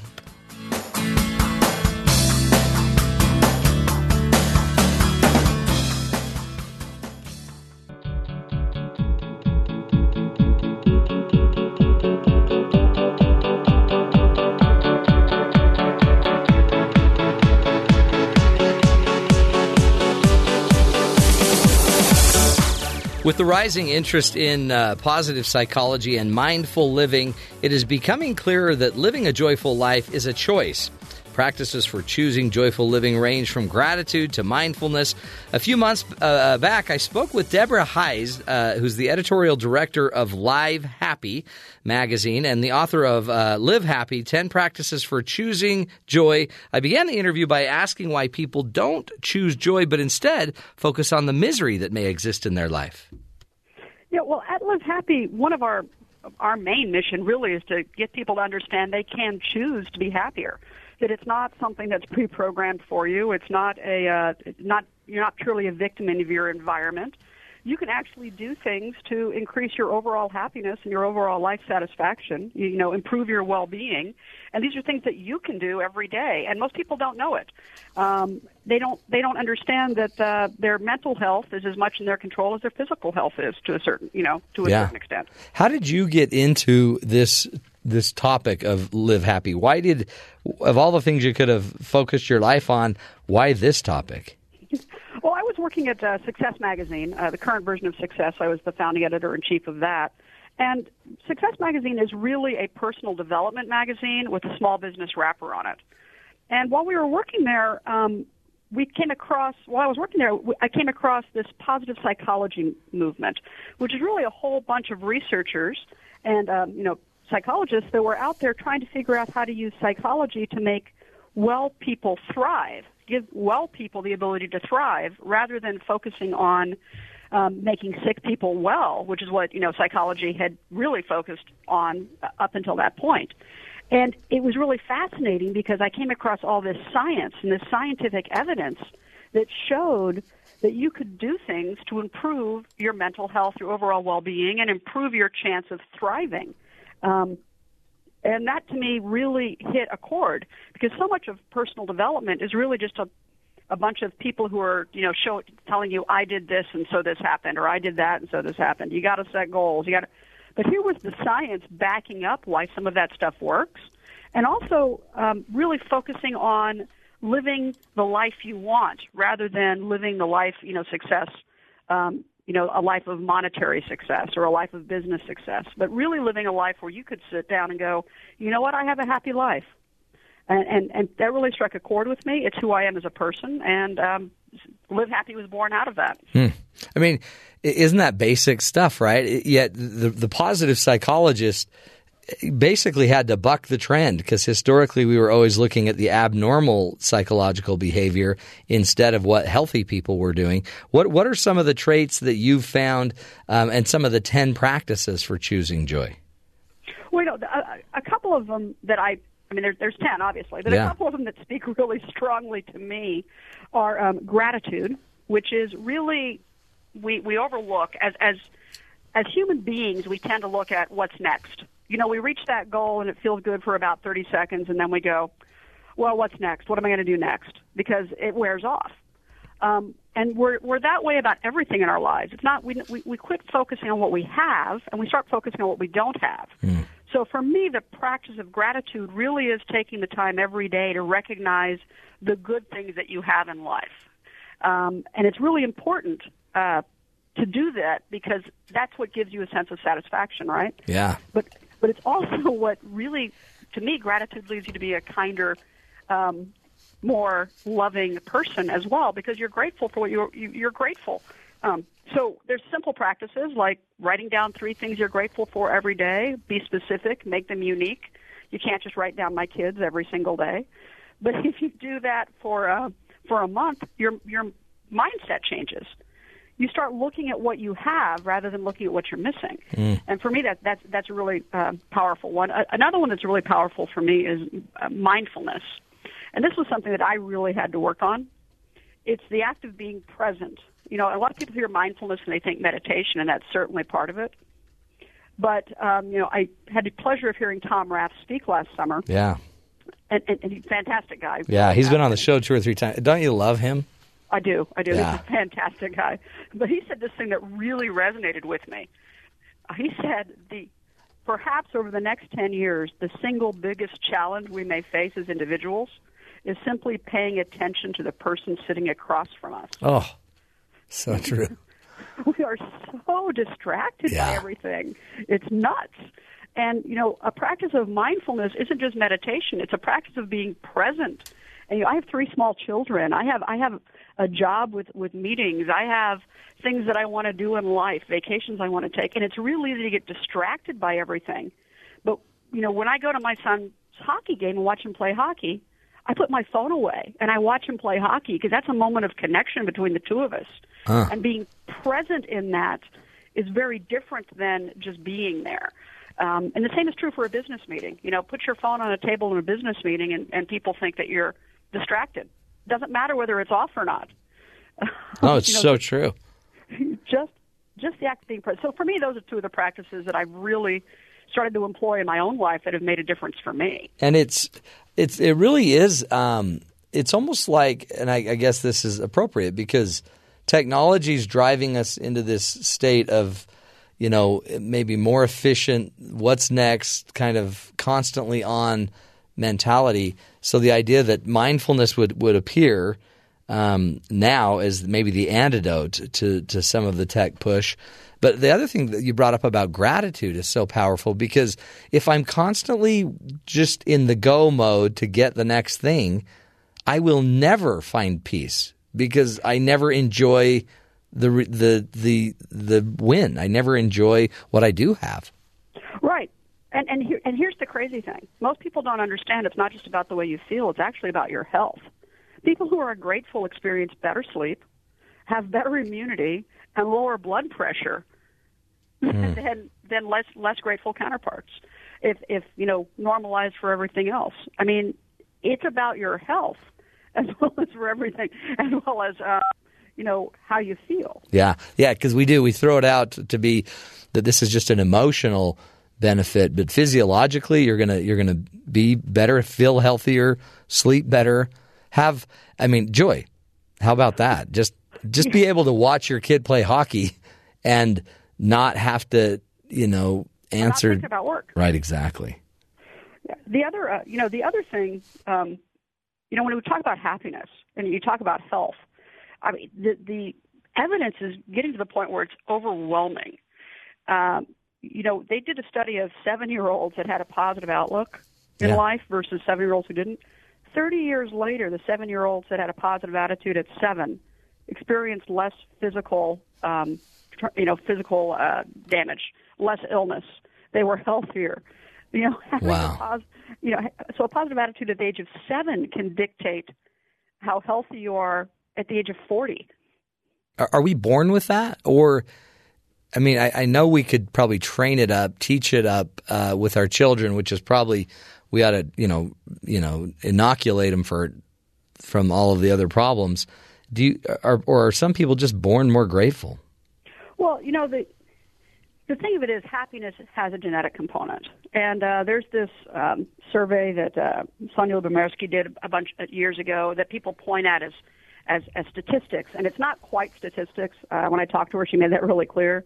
But generally, 50% of how happy you are is dictated by your genetics.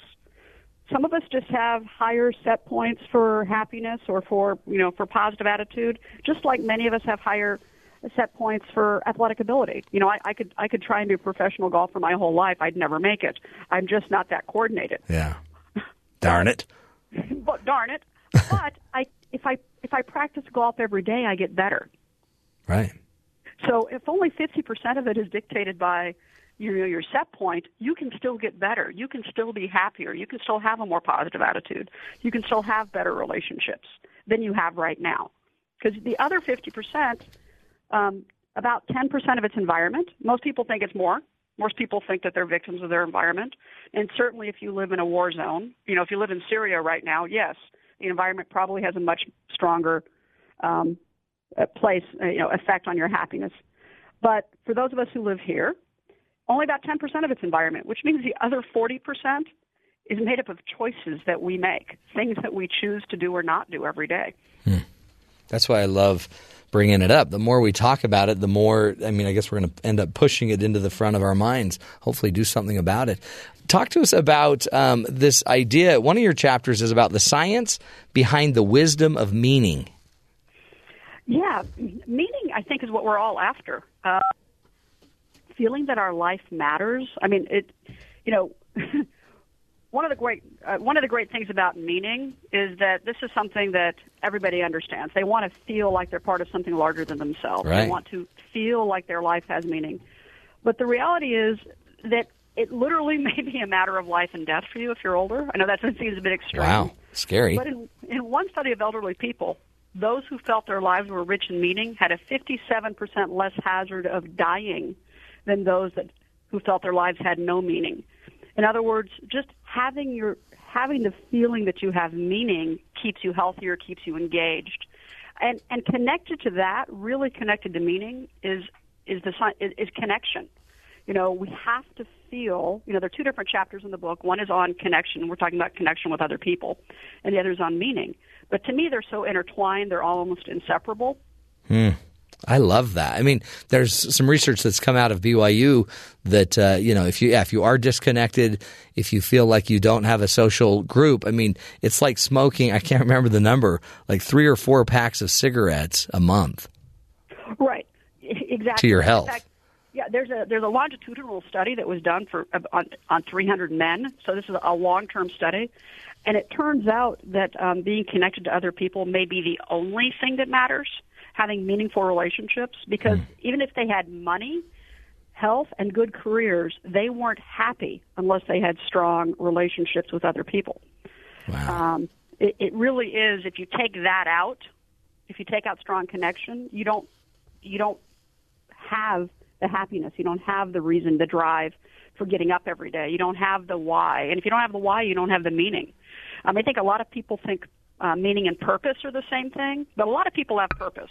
Right. Um, it's you know my purpose is to raise good children if you're if you're if you're a stay at home mom well that's your purpose but it's the meaning you derive from that the why you feel it's important to do that that really is what brings you your happiness and brings you your joy Do you get so if I, if I have um, if I have something I love doing or I have a purpose of improving relationships for people uh, that I come in contact with, you're saying it's it's it might be more important than just knowing what you want to do. It's more important to get down to the actual why behind it.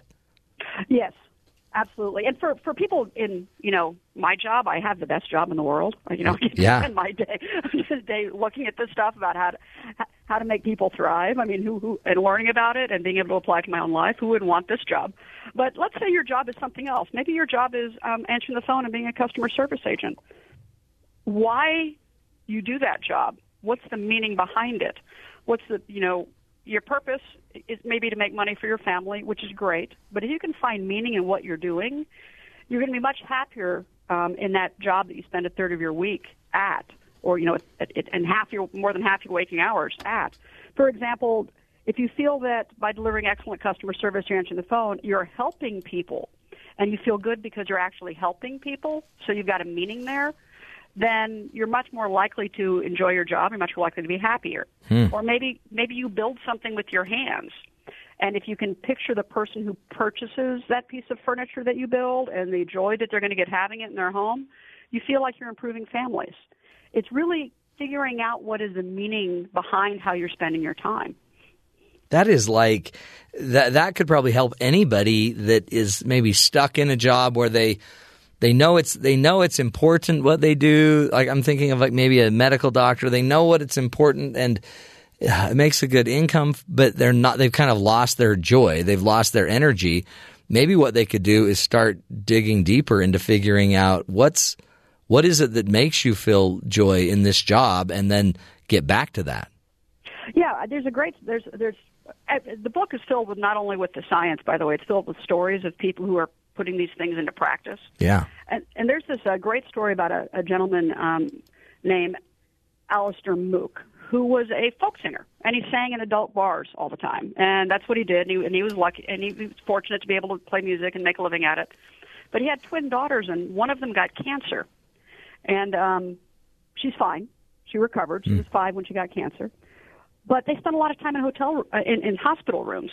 And so what he ended up doing was starting to write music with his daughter, and they wrote music and they put it on a CD, and then that CD is now distributed to other families who have children with cancer, and they're songs about really dealing with what's going on. There's a great song called "When I'm Bald," you know, uh, and it's got a great video with it. But he will tell you that his purpose was to play music, but he didn't find his meaning and why he was doing it until he could put his music to something larger. And now he plays in front of kids more than in front of adults, and enjoys it. Still Hmm. plays music, still Yeah. still does what he was put on earth to do, still has his purpose, but his meaning really is um, attached to helping these families go through what his family went through, and and putting perspective in that, and giving those children a voice to their emotions. Yeah. I mean, and again, um, it's almost like it appeared, right? They they were already in it, starting to do it, not maybe fully understanding why, but and and then they can then they can figure out why. Yeah, and I think I think a lot of us find our purpose easier than our meaning. Mm-hmm. You know, I've I've been in magazines and, and publishing for a long time, and I've enjoyed it.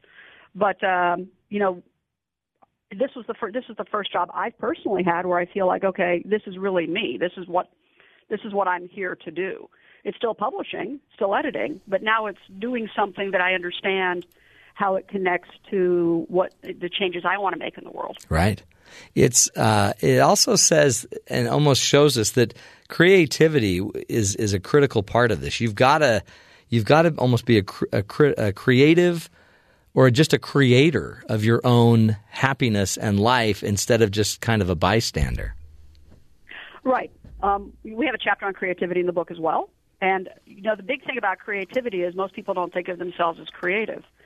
Uh, but we were all kids once, and kids are phenomenally creative, right? Okay, I've got a four-year-old. She she can talk to herself and create worlds all day. So, you know, Right. out of out of two blocks and and and and and, and one toy, you know, whatever is going on. We all have creativity. We forget to exercise it. And it is really important that we exercise our creativity, not only because it boosts our happiness, but because it actually um, enhances our ability to think outside the box. It enhances our ability to really think about why we're doing something, to be creative problem solvers. And, you know, when we are creative, um, our brain releases five neurochemicals that enhance our performance and improve our moods. I mean, there's there's a con- you know there's a connection that we make when, we're creative. When we you know we spend too much time being adults, there's a, a a point where when we're creative, we really do enhance our lives, and we forget that because we got too much that we're supposed to do. We forget to take time to do the things that really are different. Right. It's um it, it really is, I guess, in the end this is your life, right? This is everybody has a life to live and you can you can do as much with it as or as little with it as you want regardless of how much you actually have. Absolutely. Um, it, it, and here's the thing: we all tend to be caught up, at least in this country, we all tend to be caught up in trying to have what everybody else tells us is important. One of the great things about happiness is that's not what it's about. It's not. It's about finding out what's meaningful to you and Right. having that. Um, it's not about you know uh, lots of money. It's not about the best job in the world. You know, it. You you may be perfectly happy to to to work at a grocery store and go home and paint, or work at a grocery store because you know that it feeds your kids, and then you have great picnics on the weekends, or you go hiking what is it that you want out of life that's important um, to you, not to the world at large? Because we all we are all different. We're all created differently. Uh, to, to to assume that we all want the same thing is is uh, is kind of the way the media has painted us, but it's not actually true.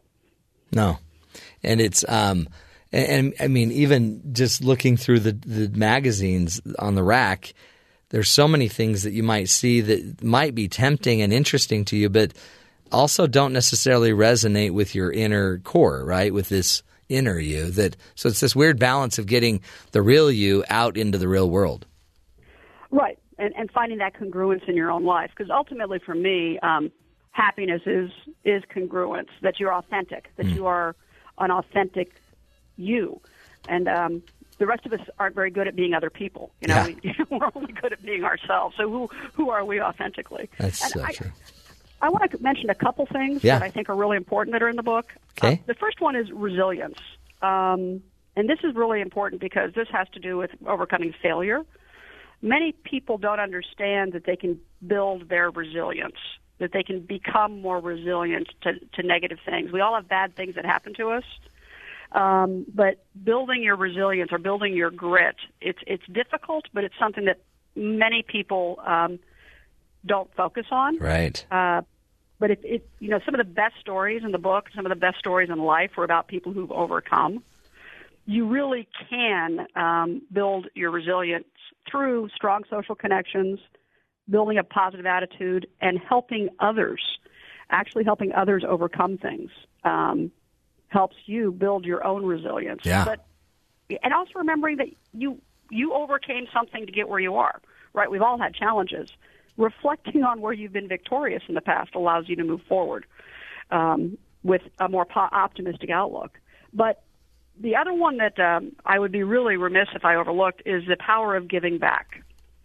And we're not talking about, you know, giving a little bit of money here or doing this. We're actually talking about if we can engage in giving something to someone else, which could be as simple as a compliment you know, you're standing in line with somebody and you go, "Hey, those are great shoes." That might be the nicest thing they've heard all day. Right. Or you buy, or you get a coworker a cup of coffee while you're at the coffee machine. These small acts of kindness actually give us a rush of endorphins, equivalent to what happens when we're the recipient of a gift. It's it's it's strange, but we actually get more out of giving. I, I think everybody's always heard that platitude it's better to give than to receive. Right. Well, the science shows us it is better to give than it is to receive. There's a better high get giving than getting. Absolutely, without yeah. a doubt. And it's simple stuff. Smiling at strangers. I mean, this is not difficult. This is something. If we can all remember to do this as often as possible during the day, um, we really do kind of create a positive atmosphere. We create positivity around us because we're building positive connections with people. Yeah. And we talked about that earlier and how important that is. But even positive connections with someone who gets your coffee in the morning, or who, or who, you know, uh, whatever that is, uh, or, or you know, holds the door open for you. Those are all positive connections, and all of that fills up your day with positivity, and will enable you to to, to share that more and live a happier life in general. Mm, Deborah, it's great. Uh, I mean, really, it, again, I think what's now happening is science is able to now validate a lot of these things we've always believed, but th- this is more than just platitudes, right? This is health and this is true happiness. Deborah Heisz is her name. Go to the website, livehappy.com. Also, look up the book, Live Happy 10 Practices for Choosing Joy. Folks, just imagine if you just lived two of the practices, just two. It'll change your life, folks. It's um, this isn't just blowing smoke life is filled with uh, opportunities to um, improve your own happiness and find joy. Life is good, um, even if you're not always feeling that. Stick with us, folks. We'll take a break, come back, wrap up the second hour of the Matt Townsend Show, helping you see the good in the world. We'll be right back.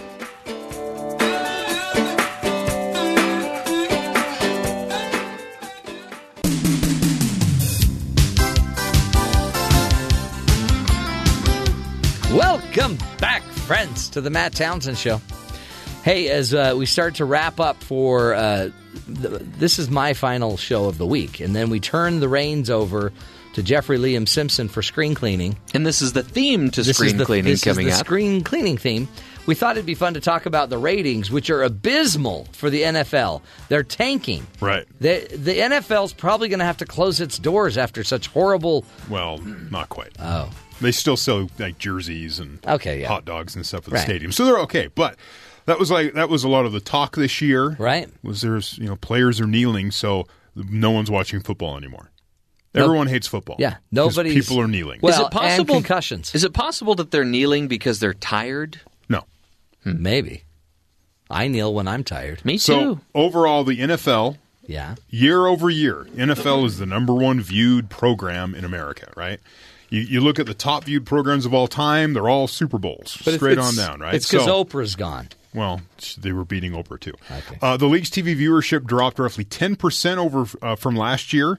The premier game of the week, NBC Sunday Night Football, was down 10% from the se- uh, Yeah. over the season. ESPN's Monday Night Football down 6%, and averages of Sunday afternoon games on Fox and CBS were down 9% and 11%, respectively, according to Nielsen data that came out this week. A number of factors: uh, President Trump's public spat with the league, players kneeling. His uh, the president repeatedly cited the anthem protests as the reason for the NFL's flagging ratings on the field. Uh, this is my more of the, the issue here is on the field. Big name players like Aaron Rodgers, J.J. Watt, Odell Beckham, Andrew Luck were all injured at some point during the season. Ezekiel Elliott, the running back for the Dallas Cowboys, was suspended for several weeks, which could have negatively impacted one of the league's most popular teams. The, Cow- Ah. the Dallas Cowboys show up, people watch. Their running backs out, mm, not so Yeah. good team. He, it's also a domestic violence issue that he's dealing with in court, and, And the NFL is fighting that. And then there's also concussions. Yeah. You got people that are just getting violently hit. You want to watch Oh, yeah. that. Some people are tired of seeing that. The good news, though, the NFL is still the biggest ratings driver on TV. So for the season, you got about an 8% ratings drop for the NFL overall. But it says of the top 10 most watched telecasts of last year, seven of them were NFL events, including the Super Bowl, which drew 111.3 million Wow. viewers. Yeah. 33 of the top 50 programs were NFL games. So 33 of the top 50 were NFL games. Uh, NBC Sunday Night Football was still the number one watched program last year, averaging more than 18 million viewers a game. This actually just sounds like worse news for television. Yeah. Television's dropping. TV overall had less viewers. And so, and the best stuff on TV apparently is football and, of course, The Bachelor. Now they're saying the league may see more declines because popular teams like the Cowboys, Packers, and Giants are not part of the playoffs. Oh, yeah, Right? That's true. I guess that the big the big markets. But that doesn't seem to matter because people will tune in for the playoffs. Yeah. You'll see. The numbers will be huge. And they'll have me because that's this weekend and I'm going to watch the games. Well, and you have no life except for sports. It makes me happy. We talked about joy. yeah, yeah. And It's- joy for me at times is watching a television program, and hitting Marvel- my child with a pool noodle, and Marvel comics And Marvel getting Comics. E. coli. And and, getting getting, E. Coli, coli from, from my your- romaine lettuce. from your salad that you, the same salad you eat every day, Right. And now, you have eaten for you- forty years. Do you think the lettuce I have in my fridge right now could be contaminated? I would hope so. Man. Because we want good radio. We think our ratings will skyrocket If I get E. coli. Got not a big case of E. coli, just a little just itty bitty case of E. coli. Okay, okay. Me love the E. coli virus. Are you going to go see a movie this weekend? Uh, no, Wow. I have a wedding. That was a long. Uh, Could have just got straight to the no. I was going for dramatic effect. so, coming up on the show Yeah, next, screen cleaning straight ahead. Cole Wissinger, Yes. Rod Gustafson, Ooh. and myself, we will be discussing our top five favorite films from 2017. And one of them, I'm sure, is The Greatest Showman, which is the greatest film of the year. Baywatch. That movie, uh, The Greatest Showman, is mentioned in the discussion, but it is not on any of the lists. I will tell you that much. You people. I will also tell you that for Rod Gustafson, who's a, a movie critic, he sees all these movies. Yeah. He has all the passes. Yeah. So he is uh, choosing films that were released in 2017, whereas Cole and I are including films that we saw in 2017. So not necessarily released in 2017. Well, the bad thing is you guys only saw together about nine films. Cole and I? Yeah. I actually have not seen a film with Cole. No, I mean together. You saw five. Oh, Cole saw I see what you mean. There's nine films. Uh, Rod actually saw seventy films. Oh, you saw more than that. So Rod's probably going to come up with a variety of uh, of shows that nobody would ever watch. And I will give you another hint. One of the films on my list Yeah. was mentioned in this discussion that we've been having. Baywatch. I will not tell Ah, this you what loves it is. Baywatch. Just loves the Baywatch. Can't get enough of The Rock. Well, it's, I think it's the slow motion running. Is that what it is? He does it down the hall all Yeah. the time. Okay, so that's straight ahead on screen cleaning. You won't want to miss it. Jeffrey Liam Simpson. We give him the reins. He takes over, and it uh, it just gives you a good uh, kickoff to the weekend. Thanks for being with us, folks. I'll be back again Monday with the rest of the gang. This is the Matt Townsend Show. Make it a great weekend.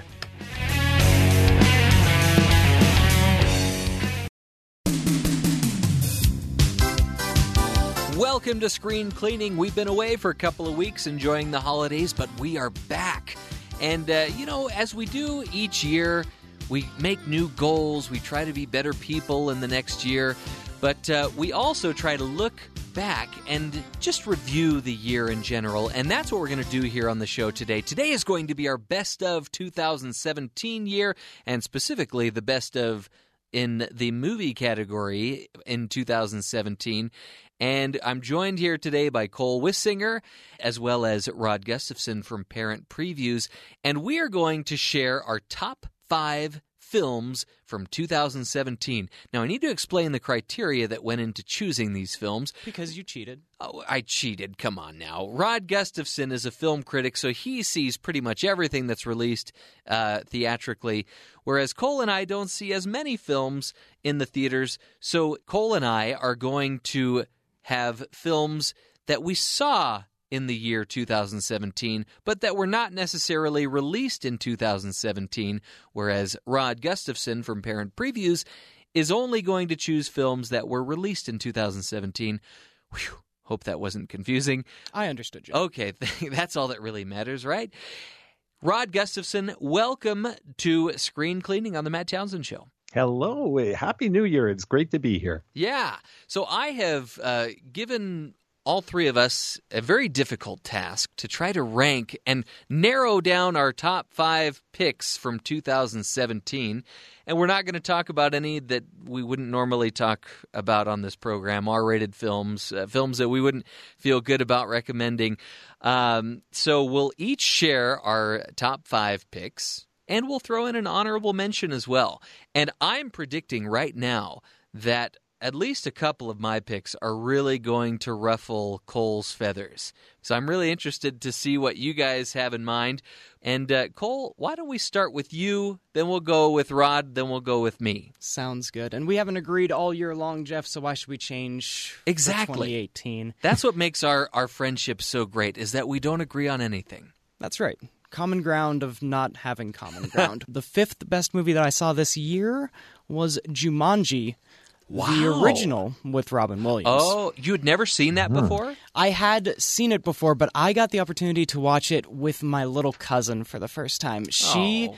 she's 8 years old and over the summer I was pulling out a lot of the movies that I loved to watch when I was that age and she was so opposed to seeing it. She just didn't she, thought it was an old movie. She didn't want to get involved with it, but she's seen RV. She knows who Robin Williams is Sure. um, because that's the movie generally that you're introduced to Robin Williams um, on, right? Is And if- RV. If you've listened to the show before, you know the lesson that I've learned from showing Jumanji to children that are way too young. So watch out. But she loved it. uh, I I got to see the light in her eyes when she she heard the poetry of the game and she got into the adventure and she got into the charm that Robin Williams can bring, not just in a, a goofy physical comedy role, but in a a heavy, nice role that he has in that movie that carries through the whole film. I thought it would tie into the fact that there is a sequel com- coming. We knew about it in the summer, and that's kind of what brought it up. But I love the original Jumanji. It's my number five movie. W- wonder if we're going to see the new Jumanji on anybody's list here today. I Not on mine, I'll say that Not much. on mine. Awkward silence. and Cole, you make me feel so old. I mean, Mrs. Doubtfire, that was my introduction. Oh, yes. So actually, Mork and Mindy, of course. But yeah, oh, I go back way too far. Yes. So, Rod, what's your number five? Well, number five for me, probably, this is always so hard for me to do. It depends on my mood what number five is, but it probably Goodbye Christopher Robin. Now, I'm not, I didn't know that we could go way, way back, Cole. So, so I'm trying to stick to 2017. Oh, I um, will too. But Goodbye. Goodbye, Christopher Robin. I really enjoyed. Um, I thought that this was a wonderful film. That it, and you know, I, I always have to put a shout out to parents out there. Little warning for parents: this is a movie for adults, even though it's a movie about the guy that made Winnie the Pooh. But it's a, it kind of moves in a direction that I was not expecting, and it's really about the perils of having a child, your child become a celebrity. And it also addresses uh, Alan Alexander Milne, A.A. Milne, of course, who created the character of Winnie the Pooh. Um, he comes home from the First World War and has what they called back then shell shock and today PTSD. And just the difficulties that he has to go through with his life. He was a successful playwright.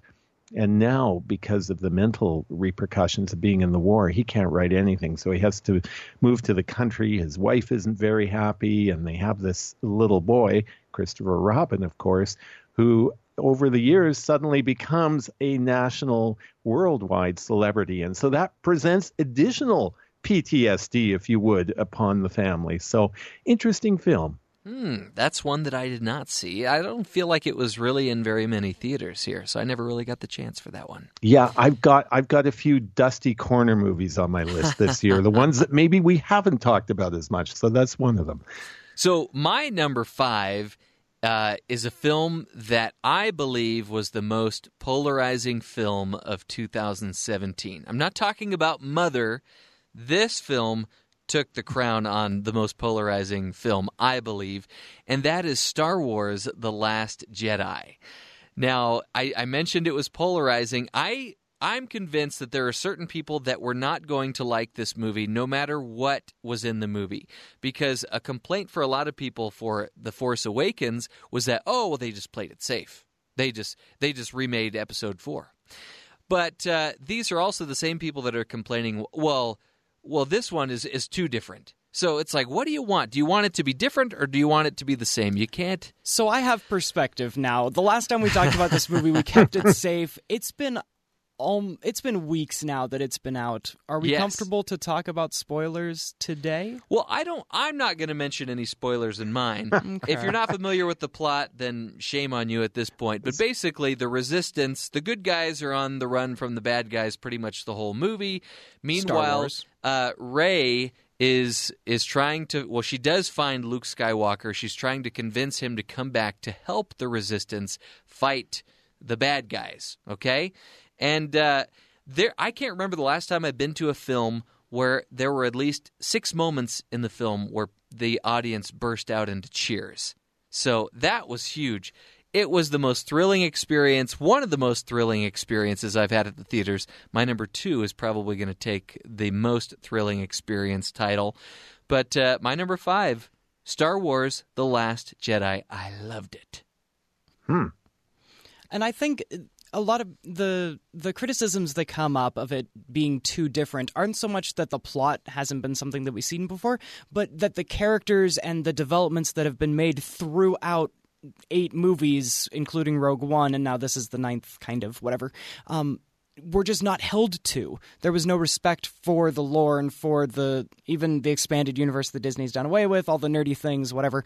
But the differences aren't so much that oh, it's a plot we haven't seen before. It's that they weren't true. The differences weren't true to the characters that we've come to know and love, and the lore and the understanding of the Force that we understand it as. And Which is the main reason why sort of you did not like the film Thor Ragnarok, Cole. Correct. Another film that I thoroughly enjoyed this year.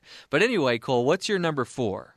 All right, so my number four movie that I saw this year is actually a movie that came out just at the end of last year. It is called Arrival with Amy Adams. I still have not seen that. Oh, it is hmm. fantastic. And it was one of my favorite movies of last year. I keep it kind of down at four because I reserved one, two, and three for true 2017 releases. Hmm. But I wanted to include Arrival when we get to talk about movies that we saw this year because I did, and it was great. tells the story of Amy Adams as a linguistics professor at a university somewhere that is pulled up by the military to come talk to aliens that have landed on Earth. She's there to make first contact and try to understand their language and how they speak. And we come to know that the way they speak and the way all of us speak really does tell more about us as people and how we interact with the whole world. That sounds like a great film. It's sitting there on my Amazon Prime watch list. I just still have not gotten around to it. Comes Great highly movie. recommended. Huh. Okay. Yes. By me. So, Rod, your number four would be.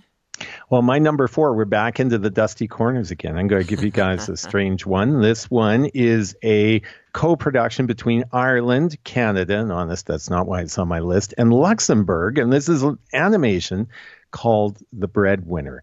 And uh, you, you may have to dig around to find this one. Uh, and it probably will be on video here pretty soon that you can watch at home.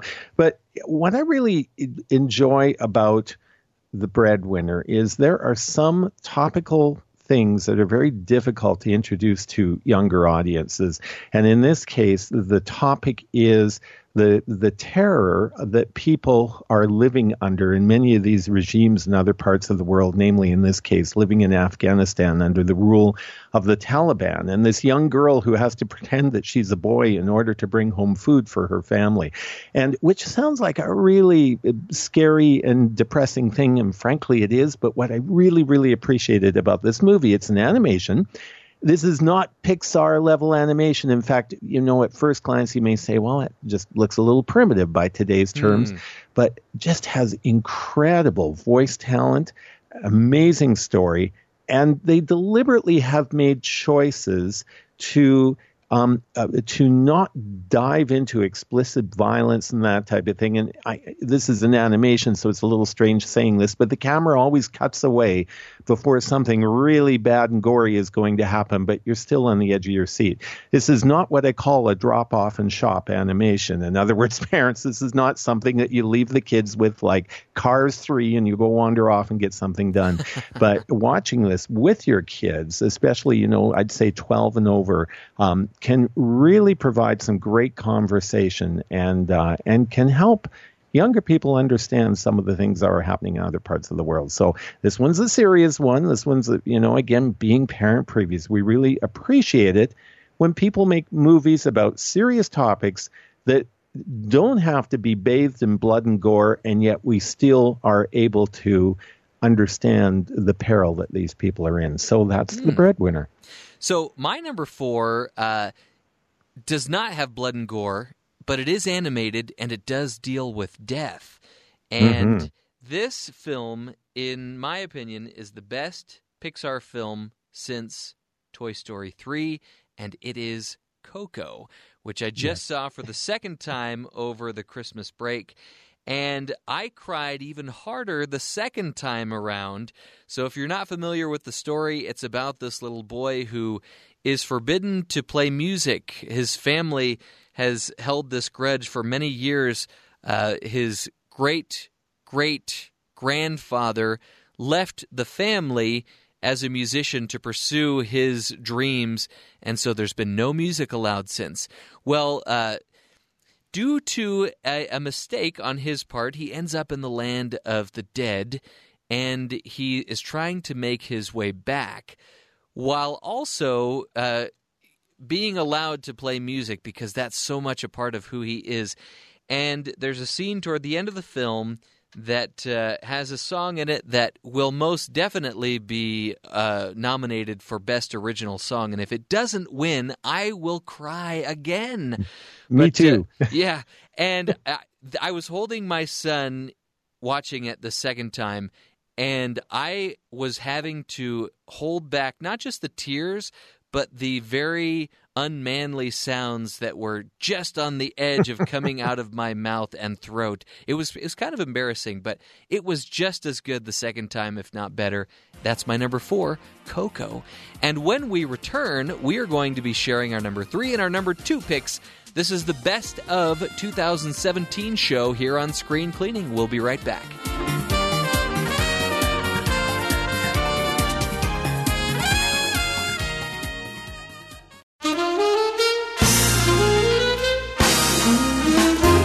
Welcome back to Screen Cleaning. This is our best of 2017 show. Now, I, I, I need to explain the criteria for these picks. Cole and I uh, have not seen as many films in the theaters this year as our, our guest Rod Gustafson from Parent Previews has. Therefore, he and I are choosing films that we have seen in 2017, whereas Rod is choosing films that were released in 2017. Boy, I hope that's not confusing. yeah, and that's that's how come Rod's movies are all these serious downer films because, quite frankly, for the most part, that was 2017. So, so I, I will say that four of the five picks on my uh, list are very mainstream, and that is not the case with my number three pick. Uh, my number three pick is also not a film that was released in 2017, but when I saw it in 2017, it floored me. It absolutely floored me. I talked about how in Star Wars The Last Jedi, so many people's expectations were just shattered. This is a similar film in that you think it's going to go one way and it really doesn't. And this will shatter your expectations. It's actually a foreign film. I rarely watch a foreign film, so for it to be on my top five is a, kind of a big deal. It's a film called The Vanishing. Uh, a man's girlfriend is abducted at the beginning of the film, and you actually, it changes direction mid film. All of a sudden, you have this man who's just devastated by the abduction of his girlfriend. All of a sudden, it jumps forward a year or two and he's still looking for her. And you get to see half the film from the perspective of the villain, the man who abducted her. You get to see him practicing out all of his techniques, practicing out all of these different abductions that he's trying out. You get to see him fail as he's practicing. It's just so I mean, you get to see him practicing with his family around a dinner table. They obviously don't know that they are helping him practice for an abduction, but it's just things that you would never see in a movie of this type. So there's humor in it. Again, not something you would definitely consider to be in a film about an abduction, but uh, and then the ending also does not go the way you think it will. It's called The Vanishing. Uh, you should definitely check it out again, as far as foreign films go, and as far as films in general go, this is an excellent film, and it's my number three pick. So, Rod, I think we're going to go to you next for your number three pick. Sure, and this time I'm going to go mainstream. War for Pl- the Planet of the Apes. Ooh. I, uh, you know, the Planet of the Apes franchise. These three movies, and let me first say that I, I've never been a big fan of Planet of the Apes. Like, I mean, Aww. I remember what, watching them on TV and the older films and whatnot. So I can't say I've been a huge fan of them. But the new franchise has really been very good and I think very underrated. The quality of writing, the quality of acting has been has just been top notch. And Andy Serkis um, playing the lead role of Caesar. I mean, this film I think should put terror into every Hollywood performer that one day you're going to be 3D scanned and put on a hard drive somewhere, and they won't need you anymore. and uh, and so it just incredible, incredible performance. And I thought, you know, it's got some timely messages to it as well. And looking at this complete completely from a filmmaking perspective, when you think about it, it's really difficult to sell an audience on a movie where we need to, where we're supposed to have empathy for the monster, in this case, the apes, and learn to uh, grow a, a, a, growing disgust towards the humans. And I don't want to give away the whole ending, but this ain't no happy movie, as they say about Sid, who lives next door in, in Toy Story. Uh, this movie does not have a very warm and happy ending if you're a human, but uh, still a very, very well done movie, and I think was underrated and mowed over by many of the Marvel superhero and DC comic movies this one really stands out on its own. Yeah. And Rod, I'm predicting if they never come up with an Oscar category for best vocal performance or best motion capture performance, mm-hmm. I guarantee they will give Andy Serkis a lifetime achievement award for what he's done for film. Absolutely. Absolutely. Yeah, for sure. Yeah, absolutely. This, that movie was just on the edge of my list and I am a huge fan of the whole Planet of the Apes franchise going back to the 60s movies with Charlton Heston and I mm. I love what they've done in the new ones as well. And yeah, War for the Planet of the Apes was great. I am going to give the warm and fuzzies, though, for my number three pick, and that is Beauty and the Beast. Wow. Yeah. Uh, the 2017 the version. 2017 version. Because I I was a huge fan of the original because it came out just the year before I was born to reemphasize the fact that I am younger than both of you. But but Beauty and the Beast was fantastic, and I think that the ways that they expanded the story and the things that they inserted into the new version that weren't in the cartoon were all to its benefit. The song "Evermore" by the Beast, as Belle is running back and to to try to save her father, is just a heart wrenching scene, and and I think a fantastic song. Um, all of the Beauty and the Beast, the way that they inserted a little bit more backstory, the way they explored a little bit more of the castle. I enjoyed the live action remake. See, that's the rare film that I actually enjoyed it more the second time that I watched it, I will admit. But okay, that so my number 2 is this is the one that's really going to ruffle Cole's feathers. I just Bring know it it.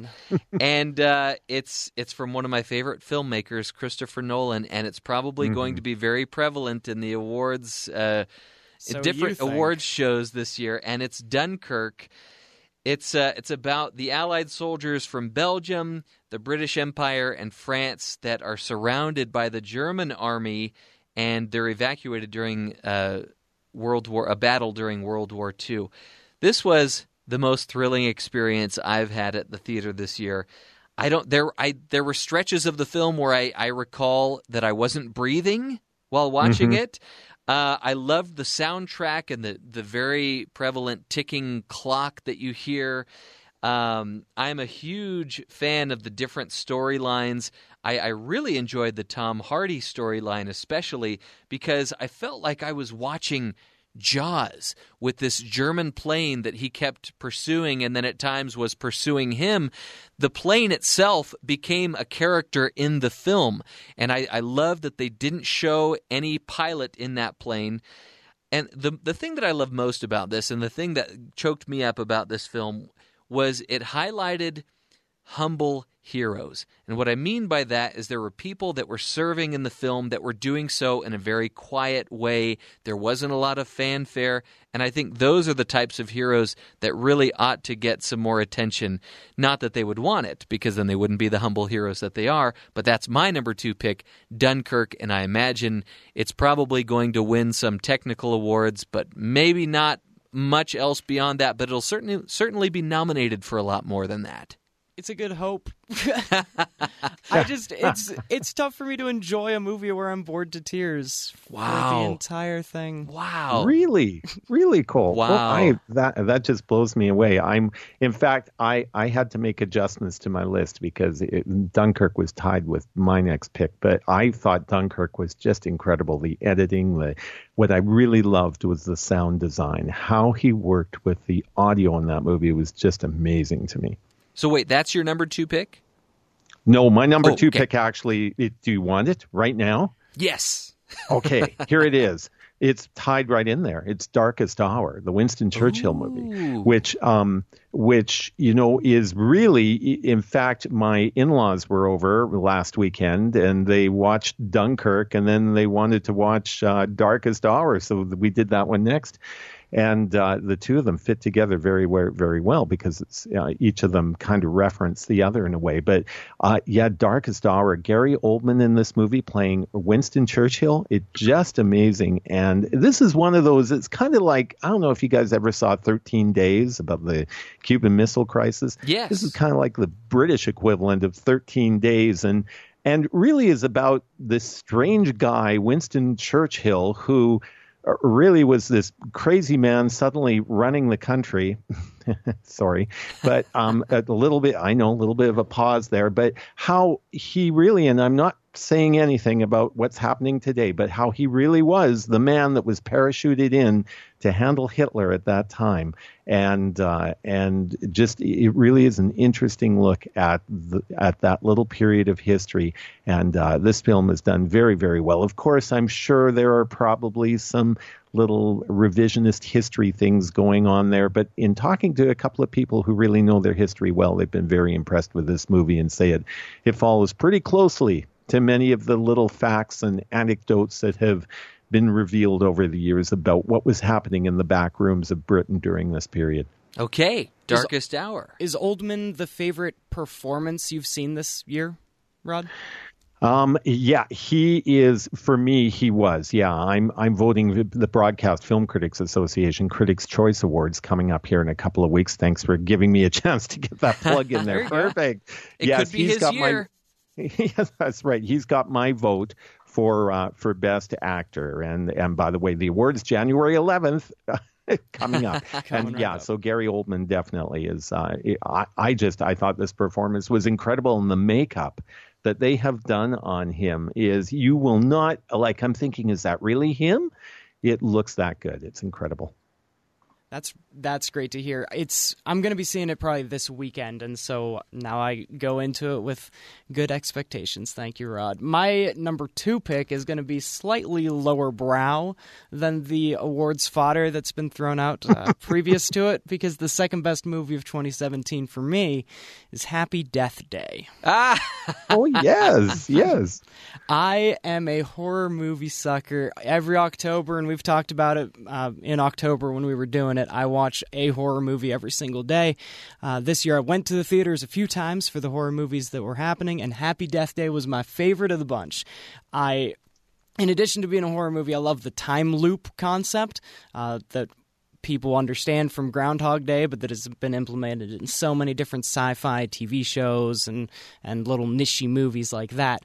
But Happy Death Day perfectly combines this easy slasher concept of this college girl running away from a guy trying to kill her. Um, and the concept that you get in time loop movies where they have to relive the same day or the same chunk of time over and over again. So every time that she dies, she just wakes up again and gets to go do it again. And, and I was so happy. Yeah.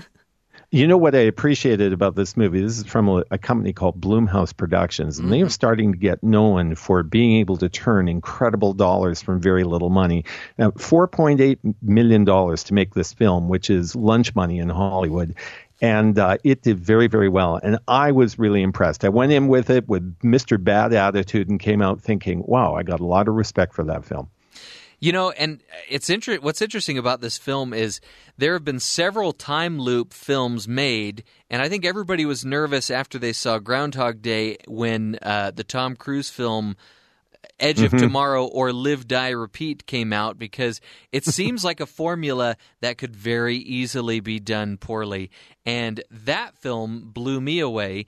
And I have to admit, although I probably didn't like this film as much as the two of you did, I thought they, again, they've done a good job with this formula when it could have gone so poorly. And I'll parent yes. previews you a little bit too, Rod. This is a PG 13 horror movie, which you just don't get to see a lot of. They kept the blood yeah. to a minimum. There wasn't excessive violence or excessive sexuality, which you get a lot of times in in the gritty kind of horror that, that happens a lot. And so this is this is a cool introduction to a fun genre and keeping it light and keeping it PG 13. And I agree. I, I, even though the horror movie genre is not something I would seek out myself, I do respect when they can make them within the realm of if my 16 year old wanted to go see it, it wouldn't. I, I would say, yeah, okay. Yeah. And speaking of that production company, I know we weren't really going to talk about these types of films, but they've had an amazing year for another for uh, another reason, which is a film that had about the same budget and mm-hmm. made mm-hmm. oh goodness hundreds of millions of dollars get out but uh, that's a film they're just having a, a, terrific year they really are so uh, we're going to take another break when we return we're going to reveal our honorable mention picks and then Drum roll, please. The top reveal of our number one picks for the best films that Cole and I have seen in 2017 and that was released in 2017 for Rod. This is Screen Cleaning.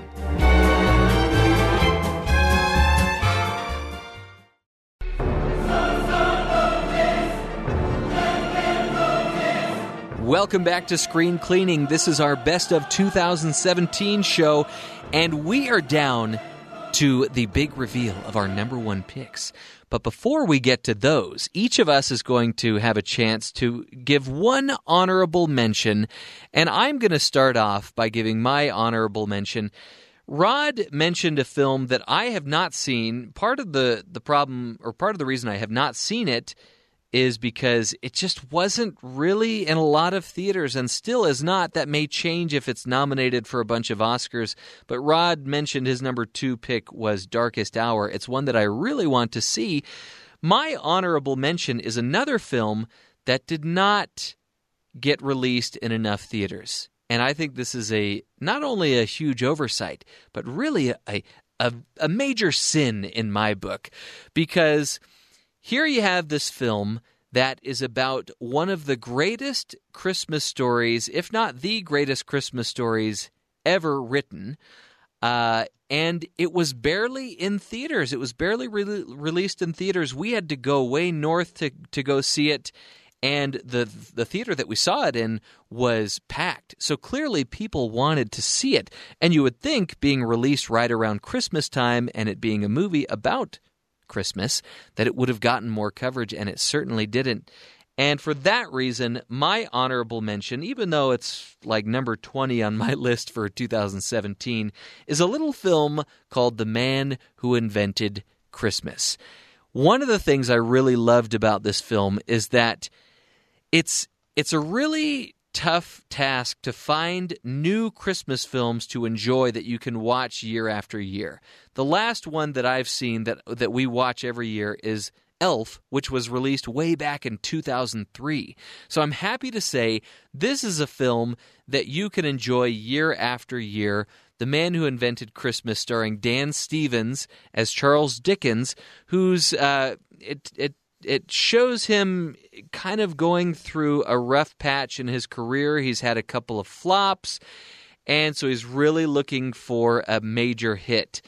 And so he surprises publishers with how about a how about a ghost story for Christmas?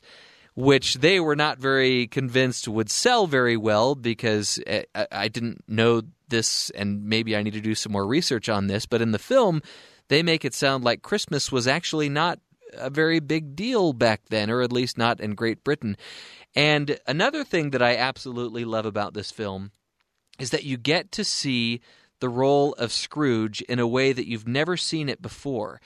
As he's starting to write these different characters, you get to see them kind of hang around Charles Dickens and, and, kind of haunt him or bug him or inspire him at different times throughout the film. And Scrooge in this film is portrayed by Christopher Plummer, who's actually having a fantastic year. And I wouldn't be surprised if he got an Oscar nomination for another film that he's in, which actually was not a role that was supposed to go, go to him. And I'm talking, of course, about the film All the Money in the World, but that's a different story for a different time. So I love the portrayal of Scrooge. I love the way in which that portrayal is uh, presented. Just a, a very good film that leaves you with the warm fuzzies by the end. And finally, a Christmas movie that we can enjoy year after year. The Man Who Invented Christmas is my honorable now, mention. Now, I I am going to say something that could get me in big trouble. I may never be on screen cleaning oh, again. Okay, okay. Now, The Man Who Invented Christmas, I absolutely agree with you. That movie made barely over $5 million. And I, I notice this over and over.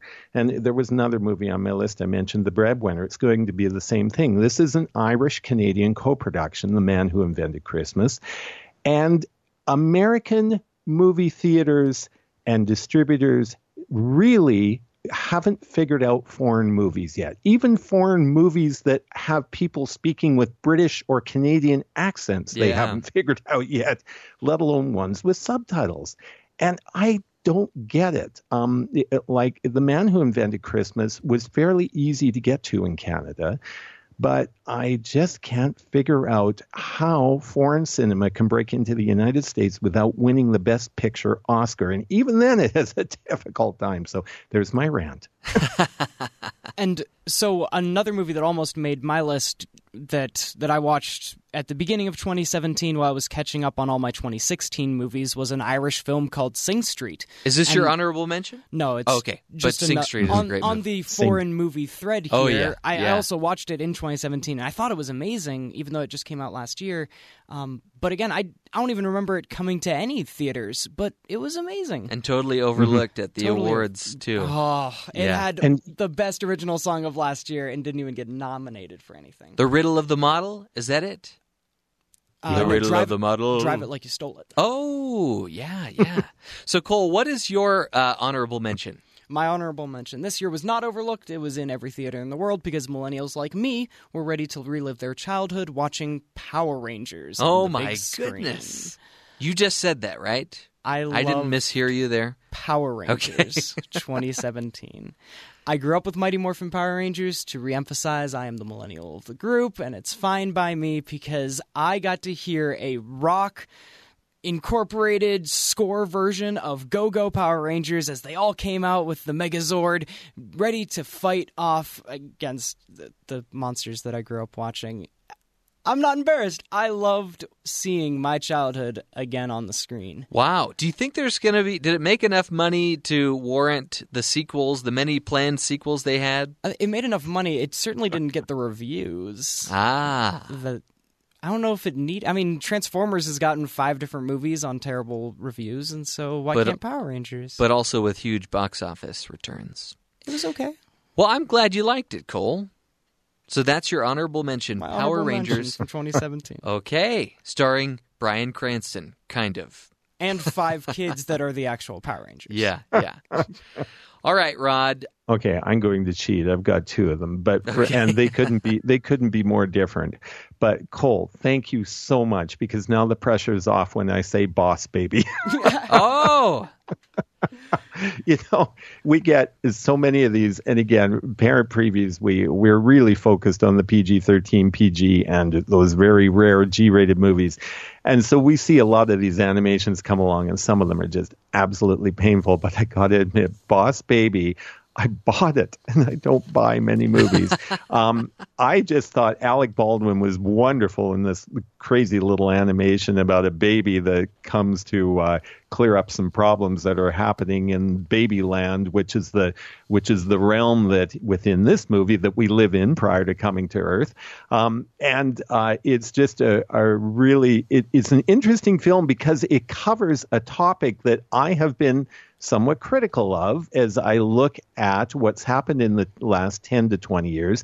People are choosing to have dogs instead of babies, and I couldn't believe it. That is the premise of this movie. Why are people choosing to have dogs instead of babies? And uh, I thought it was just a, it's fun. It's actually got a little bit of what I consider to be a deeper message to it. And uh, it, it's just, a, it's a, it's it's just one of those fun little animations that really went far beyond what I thought it would do. So that was one of my bonus picks, and and seeing as I've got the floor, I'm going to cheat and squeeze in Wait- another one of these. wait a minute. Can Sorry. I can I uh, put in a word about Boss Sure. Baby real quick? Yes. So, although this appears uh, toward the bottom of my list for 2017, as we're watching it again with my kids on Netflix, there were a couple of things that I noticed th- this time around that I didn't, that I actually very much appreciated. Um, first of all, I like the fact that, in my my interpretation of the film, is that none of what you're seeing over the course of the movie actually is happening because they do hint at the fact that this boy, the older brother, has a very active imagination. So I Yes. view it through the lens of this is all just make believe. Um, now, a younger child watching it might not have that takeaway. But another thing I noticed that I didn't notice the first time around was I thought the score was absolutely delightful. Yes. And what it what it reminded me of was I when I uh, saw the end of it the second time around, uh, I I felt like I was watching a film from maybe the 40s or 50s because it has that type of a high concept and it had that type of a score too. I thought this is the type of movie that if uh, back in the 40s or 50s would probably get made not as an animated film, but I could see this film existing in the 40s or 50s, and for that reason, I very much appreciated it. Still. I, I kind of thought that this was a very poor film for animated films overall, and really Poor for, year. For, Yeah, poor year for animation In general, yeah, a poor year for for movies in general. But uh, I did appreciate those couple of things about the film. Hmm. Well, I yeah, it, it really to me it, I was surprised, and maybe it's one of those films. You know, I went in with low expectations, and it really shone above that. Um, the other one, speaking of animations, and when you say it's a poor year for animations, it's been a very different year for animations, and Yeah. this one may be the one that oust Pixar. Um, and this is a film that's called Loving Vincent. I don't know if you guys have heard of this. Again, it's a it's a foreign film. It's a UK Polish production, but this is an animation. The entire animation is done in oil paintings. It is just visually stellar. You, in fact, I had a hard time following the story because I was so distracted by the visuals. But the um, the story revolves around the, the research that's been done on Vincent van Gogh. And for years, it has been assumed that he took his own life, but recent evidence has been pointing otherwise. So it's a little bit of a murder mystery, um, but done in animation and uh, just an incredible visual. So if you're an animation geek, you have got to see this movie. Does this star uh, Saoirse Ronan? Is she in it? Uh, let me remember here. No, I don't think so. Oh, no, really? it's got uh, Douglas Booth, and uh, I, I, I must admit, a lot of people. Chris O'Dowd is in it, but it's got a lot of foreign actors that I am not. Oh, she is in it. I take it back. So She this is a it. big year going for her my list. too. Yes. Wow. Uh, we won't mention the other one that she's in that she'll probably get an Oscar nomination Mhm. for, but Yes. she's having a big year too. Okay, so that's She is. your honorable mention. So, in this order, me, Cole, Rod, we are now going to reveal our number one picks. For Cole and me, it's going to be the films that we saw in 2017, but for Rod, it's going to be the film a film that was released in 2017. Now mine is very mainstream and did very well at the awards ceremony last year when it came out. And in fact, it was a December release, so it almost could have been uh, a 2017 release. Uh, but I didn't see it until maybe the 1st or 2nd of January of this year. And I think one of the reasons this film will be remembered is because of a little uh, snafu that was made at the Oscar ceremony. It is not the film that won Best Picture, although, in my opinion, even though I didn't see the film that did win Best Picture, it should have been the Best Picture winner. Uh, it is La La Land. And what's interesting about that whole Oscar snafu thing is, in my opinion, of those two films, this will be the one that will be remembered more. Not only because of the Oscar snafu, but because it was just. It, so many people saw it. No, very few people saw the film Moon uh, Moonlight when it came out. Anyway, I think it made twenty million dollars, whereas La La Land made over hundred million dollars as far as music goes in a movie, it's it's tough to beat. And in fact, that you know, the music won Oscars. The director Damien Chazelle was the youngest Best Director uh, Oscar winner ever. And it's one of those films that's very controversial in that a lot of people were not happy about the way it ended. I think it has one of the most beautiful endings in a film I've seen. Not only that, I think had it been given the ending that a lot of people wanted to see, I think I n- would not have been talking about it two days later the way that I was when I saw it and enjoyed it with the with the ending that it actually ended up with. So I, for one, very much appreciate the end that it uh, had in the film and the acting is top notch. I'm okay with the fact that they're singing live and so it's not pre-recorded and sounds perfect and auto-tuned. I I liked that it sounded more real. And as far as leads go, you can't ask for more charming leads than Emma Stone and Ryan Gosling. Emma Stone, of course, did win the Best Actress Oscar. And uh, in my opinion, this film should have won Best Picture, but it doesn't matter because it's just another example of a film that will outlive the awards that it did not win. And there are so many other films that the same could be said. Uh, you know, a lot of people consider, for instance, we talked about uh, Star Wars. Uh, Empire Strikes Back didn't win any awards, and it, yet it outlived so many of the other films that did win awards the year that that was released. My number one pick for the films that I've seen in 2017, La La Land. That was my pick last year. I, in fact, I voted for it for Best Picture. Loved that movie. Yeah, you mentioned this was one of the rare films that you saw multiple times in the theaters, right? Yes, yes. It it was just, uh, and I still, I mean, the music is still in my head. And by the way, the same people that wrote La La Land, that wrote the music for it, wrote um, a film that I don't think is on any of our lists, The Greatest Showman, which actually is a very enjoyable film. That was and that's just out in theaters right Yeah. now too. Okay, Cole.